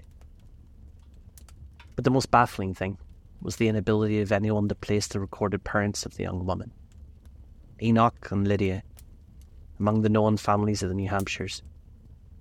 Possibly, many suggested, she was the natural daughter of some Marsh of prominence. She certainly had the true Marsh eyes. Most puzzling was done after her early death, which took place at the birth of my grandmother, her only child. Having formed some disagreeable impressions connected with the name of Marsh, I didn't welcome the news that it belonged on my own ancestral tree, nor was I pleased by Mr. Peabody's suggestion that I had the true Marsh eyes myself. However, I was grateful for the data for which I knew would prove valuable, and took copious notes and lists of book references regarding the well documented Orne family. I went directly home to Toledo from Boston, and later spent a month at Manupee recuperating from my ordeal. In September, I entered Oberlin for my final year, and from then till next June was busy with studies and other wholesome activities. Reminded me of the bygone terror only by occasional visits from government men in connection with the campaign, which my pleas and evidence had started. Around the middle of July, just a year after the Innsmouth experience, I spent a week with my late mother's family in Cleveland, checking some of my new genealogical data with the various notes, traditions, and bits of early material in existence there, and seeing what kind of connected a chart that I could construct. I didn't exactly relish this task, for the atmosphere of the Williamson home had always depressed me. There was a strain of morbidity here, and my mother had never encouraged my visiting her parents as a child, although she always welcomed her father when he came to Toledo. My Arkham born grandmother had seemed strange and almost terrifying to me, and I do not think that I grieved when she disappeared. I was eight years old then, and it was said that she'd wandered off in grief after the suicide of my Uncle Douglas, her eldest son. He'd shot himself after a trip to New England. The same trip, no doubt, which had caused him to be recalled at the Arkham Historical Society. This uncle had resembled her, and I'd never liked him either. Something about the staring, unwinking expression in both of them had given me a vague, unaccountable easiness. My mother and Uncle Walter had not looked like that. They were like their father, through poor little cousin Lawrence, Walter's son, had an almost perfect duplicate of his grandfather before the condition took him to the permanent seclusion of a sanatorium in Canton. I'd not seen him for four years, but my uncle once implied that his state, both mental and physical, was very bad. This worry had probably been a major cause of his mother's death two years before. My grandfather and his widowed son Walter now comprised the Cleveland household, but the memory of older times hung thickly over it. I still disliked the place and tried to get my researches done as quickly as possible. Williamson records and traditions were supplied in abundance by my grandfather, though for all material I had to depend on my uncle Walter, who put at my disposal the contents of all of his files, including notes, letters, cuttings, heirlooms, photographs, and miniatures. It was in going over the letters and pictures on the Orne site that I began to acquire a kind of terror on my own ancestry. As I've said, my grandmother and Uncle Douglas had always disturbed me. Now, years after their passing, I gazed at their pictured faces with a measurably heightened feeling of repulsion and alienation. I could not at first understand the change, but gradually a horrible sort of comparison began to obtrude itself on my unconscious mind, despite the steady refusal of my consciousness to admit even the least suspicion of it. It was clear that the typical expression of these faces now suggested something that it had not suggested before. Something which would bring stark panic if too openly thought of. The worst shock came when my uncle showed me the Orne jewellery in a downtown safe deposit box. Some of the items were delicate and inspiring enough, but there was one box of strange old pieces descended from my mysterious great grandmother which my uncle was almost reluctant to produce. They were, he said, a very grotesque and almost repulsive design, and he never, to his knowledge, had been publicly worn, though my grandmother used to enjoy looking at them. Vague legends of bad luck clustered around them, and my great grandmother's French governess had said they ought not to be worn in New England, though it would be quite safe to wear them in Europe. As my uncle began slowly and grudgingly to unwrap the things, he urged me not to be shocked by the strangeness and frequent hideousness of the designs. Archaeologists and artists who had seen them produced their workmanship superlatively and exotically exquisite, though no one seemed able to define their exact material or assign to any specific art tradition. There were two armlets, a tiara, and a kind of pectoral the latter having in high relief certain figures of almost unbearable extravagance. During this description, kept a tight rein on my emotions, but my face must have betrayed my mounting fears. My uncle looked concerned and paused in his unwrapping to study my countenance. I motioned to him to continue, which he did with renewed signs of reluctance. He seemed to expect some demonstration when the first piece, the tiara, became visible but I doubt if he expected quite what actually happened. I did not expect it either, for I thought I was thoroughly forewarned regarding what the jewellery would turn out to be. What I did was to faint silently away, just as I'd done in that briar choked railway cut a year before. From that day on, my life has been a nightmare of brooding and apprehension. Nor do I know how much is a hideous truth and how much is madness. My great grandmother had been a marsh of unknown source whose husband lived in Arkham. And did not old Zadok say that the daughter of Obed Marsh by a monstrous mother was married to an Arkham man through a trick? What was in the ancient toper? And I muttered about the likeness of my eyes to Captain Obed's. In Arkham, too, the curator had told me that I had the true Marsh eyes. Was Obed Marsh my own great great grandfather? Who, or what then, was my great great grandmother? But perhaps all of this was madness. Those white goldish ornaments might have easily been bought from some Innsmouth sailor by the mother of my great great grandfather, whoever he was. And that he might look into the staring face of my grandmother and self slain uncle and might sheer fancy on my part. Sheer fancy. Bolstered up by the Innsmouth shadow which had so darkly coloured my imagination. But why had my uncle killed himself after an ancestral quest in New England? For more than two years, I fought off those reflections with partial success. My father secured me a place in an insurance office, and I buried myself in routine as deeply as possible. In the winter of 1930 to 31, however, in the dreams, they began. They were sparse and insidious at first, but increased in frequency and vividness as the weeks went by. Great watery spaces opened up before me, and I seemed to wander through titanic sunken porticos and labyrinths of weedy cyclopean walls with grotesque fishes as my companions. Then the other shapes began to appear, filling me with the nameless horror the moment I awoke. But during the dreams, they did not horrify me at all. I was one with them, wearing their unhuman trappings, treading their aqueous ways, and praying monstrously at their evil, sea bottom temples. This was much more than I could remember, but even what I did remember each morning would be enough to stamp out as a madman or a genius, if ever I dared to write it down.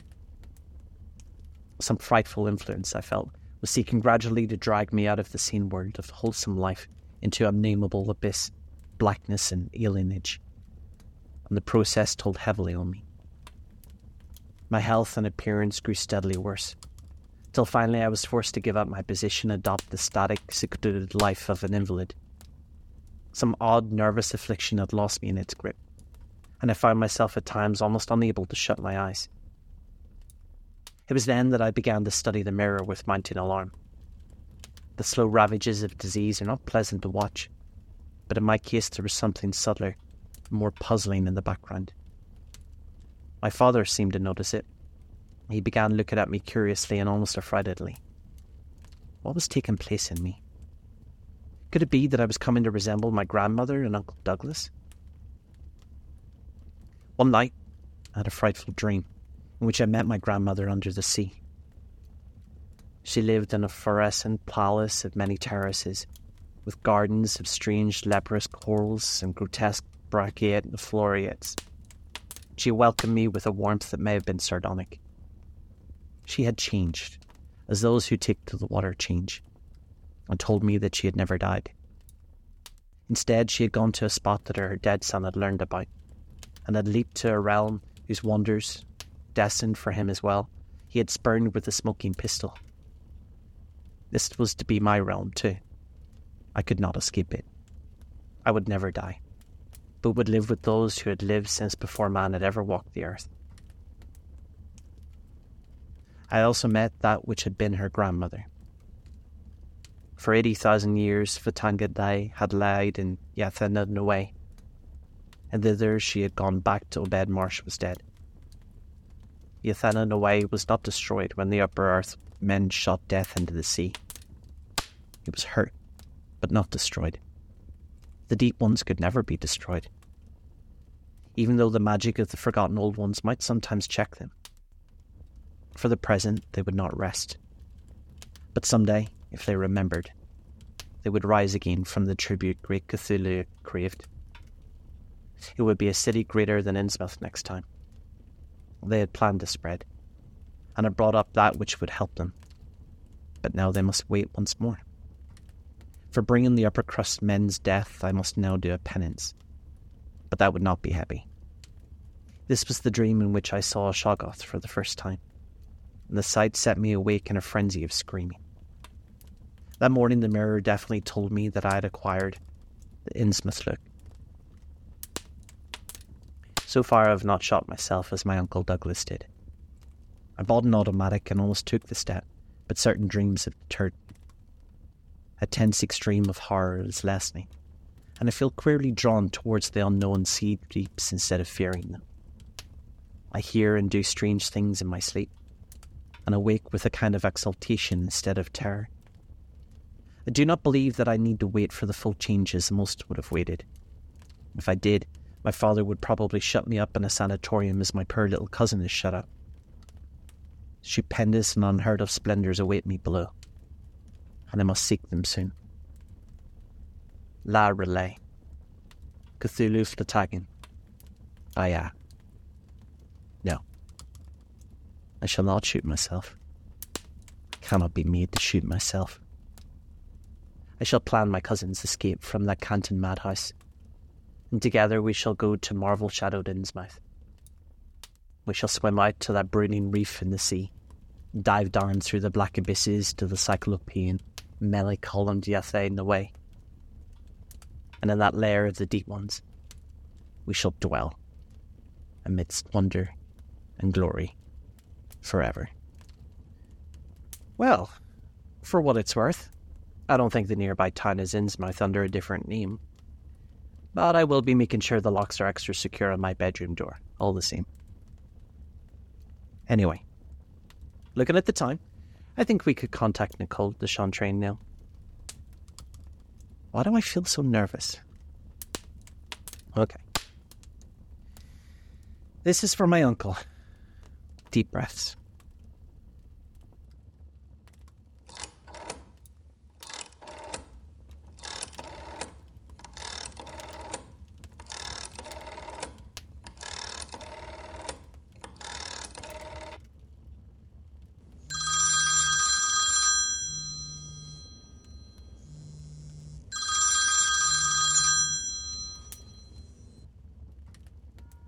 Hello?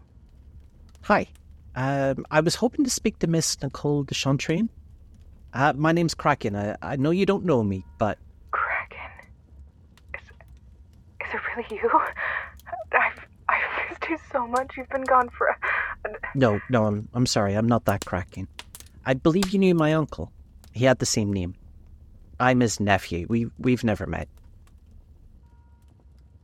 You're not. You're not Kraken. No, I'm sorry. My uncle's actually been missing for a long time now, and I was going through his items and trying to find out where he's maybe gone, and I found this photograph and it had your number on it.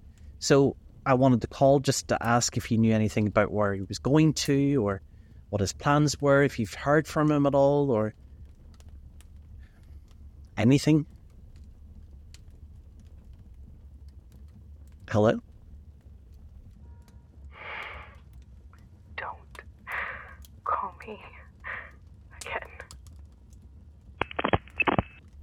She. She hung up? All of this time? All of these clues?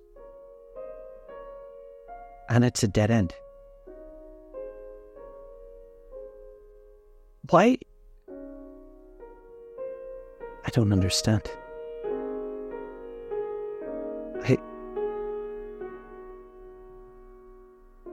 I don't understand.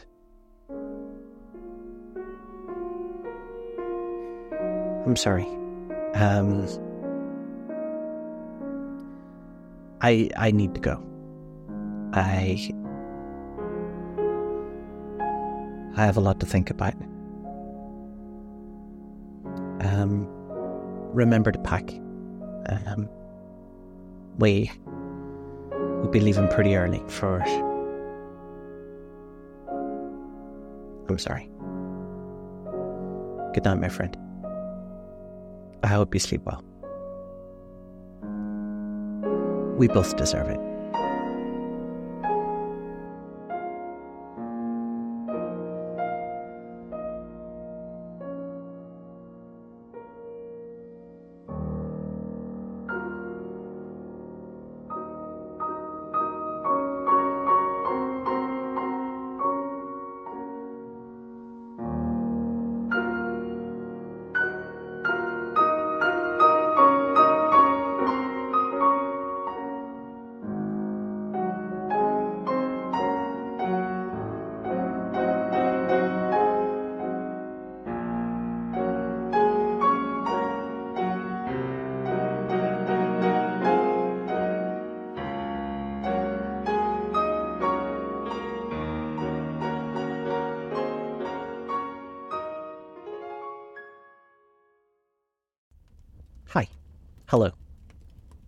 And welcome to the end of the episode and the end of season one. My name's Paul. I play Kraken in the story. And I just wanted to take a moment to say thank you so much for being here. I hope you've really enjoyed the little side stories that I've put around these classics, and I've really enjoyed writing them for you. I know that the last six months have been quite difficult for many people. So, whenever I've received feedback telling me that I've helped you sleep, to deal with insomnia, to deal with stress, it really means a lot. So, thank you for being here. Season 2 will be back in a couple of weeks, and we're going to be covering some more classics, including Dracula and Frankenstein. And there will also be some guest narrators too. My vision for Kraken's cabin is that it's going to be a B&B and some wonderful people will be able to join me. So it's not always going to be just my voice. There are some incredible people in my life, and I can't wait to share them with you, alongside some wonderful stories. So, again, let me just say goodnight. From me, Talia, and Nisa. I hope you sleep well, my friend. You truly deserve it. And thank you.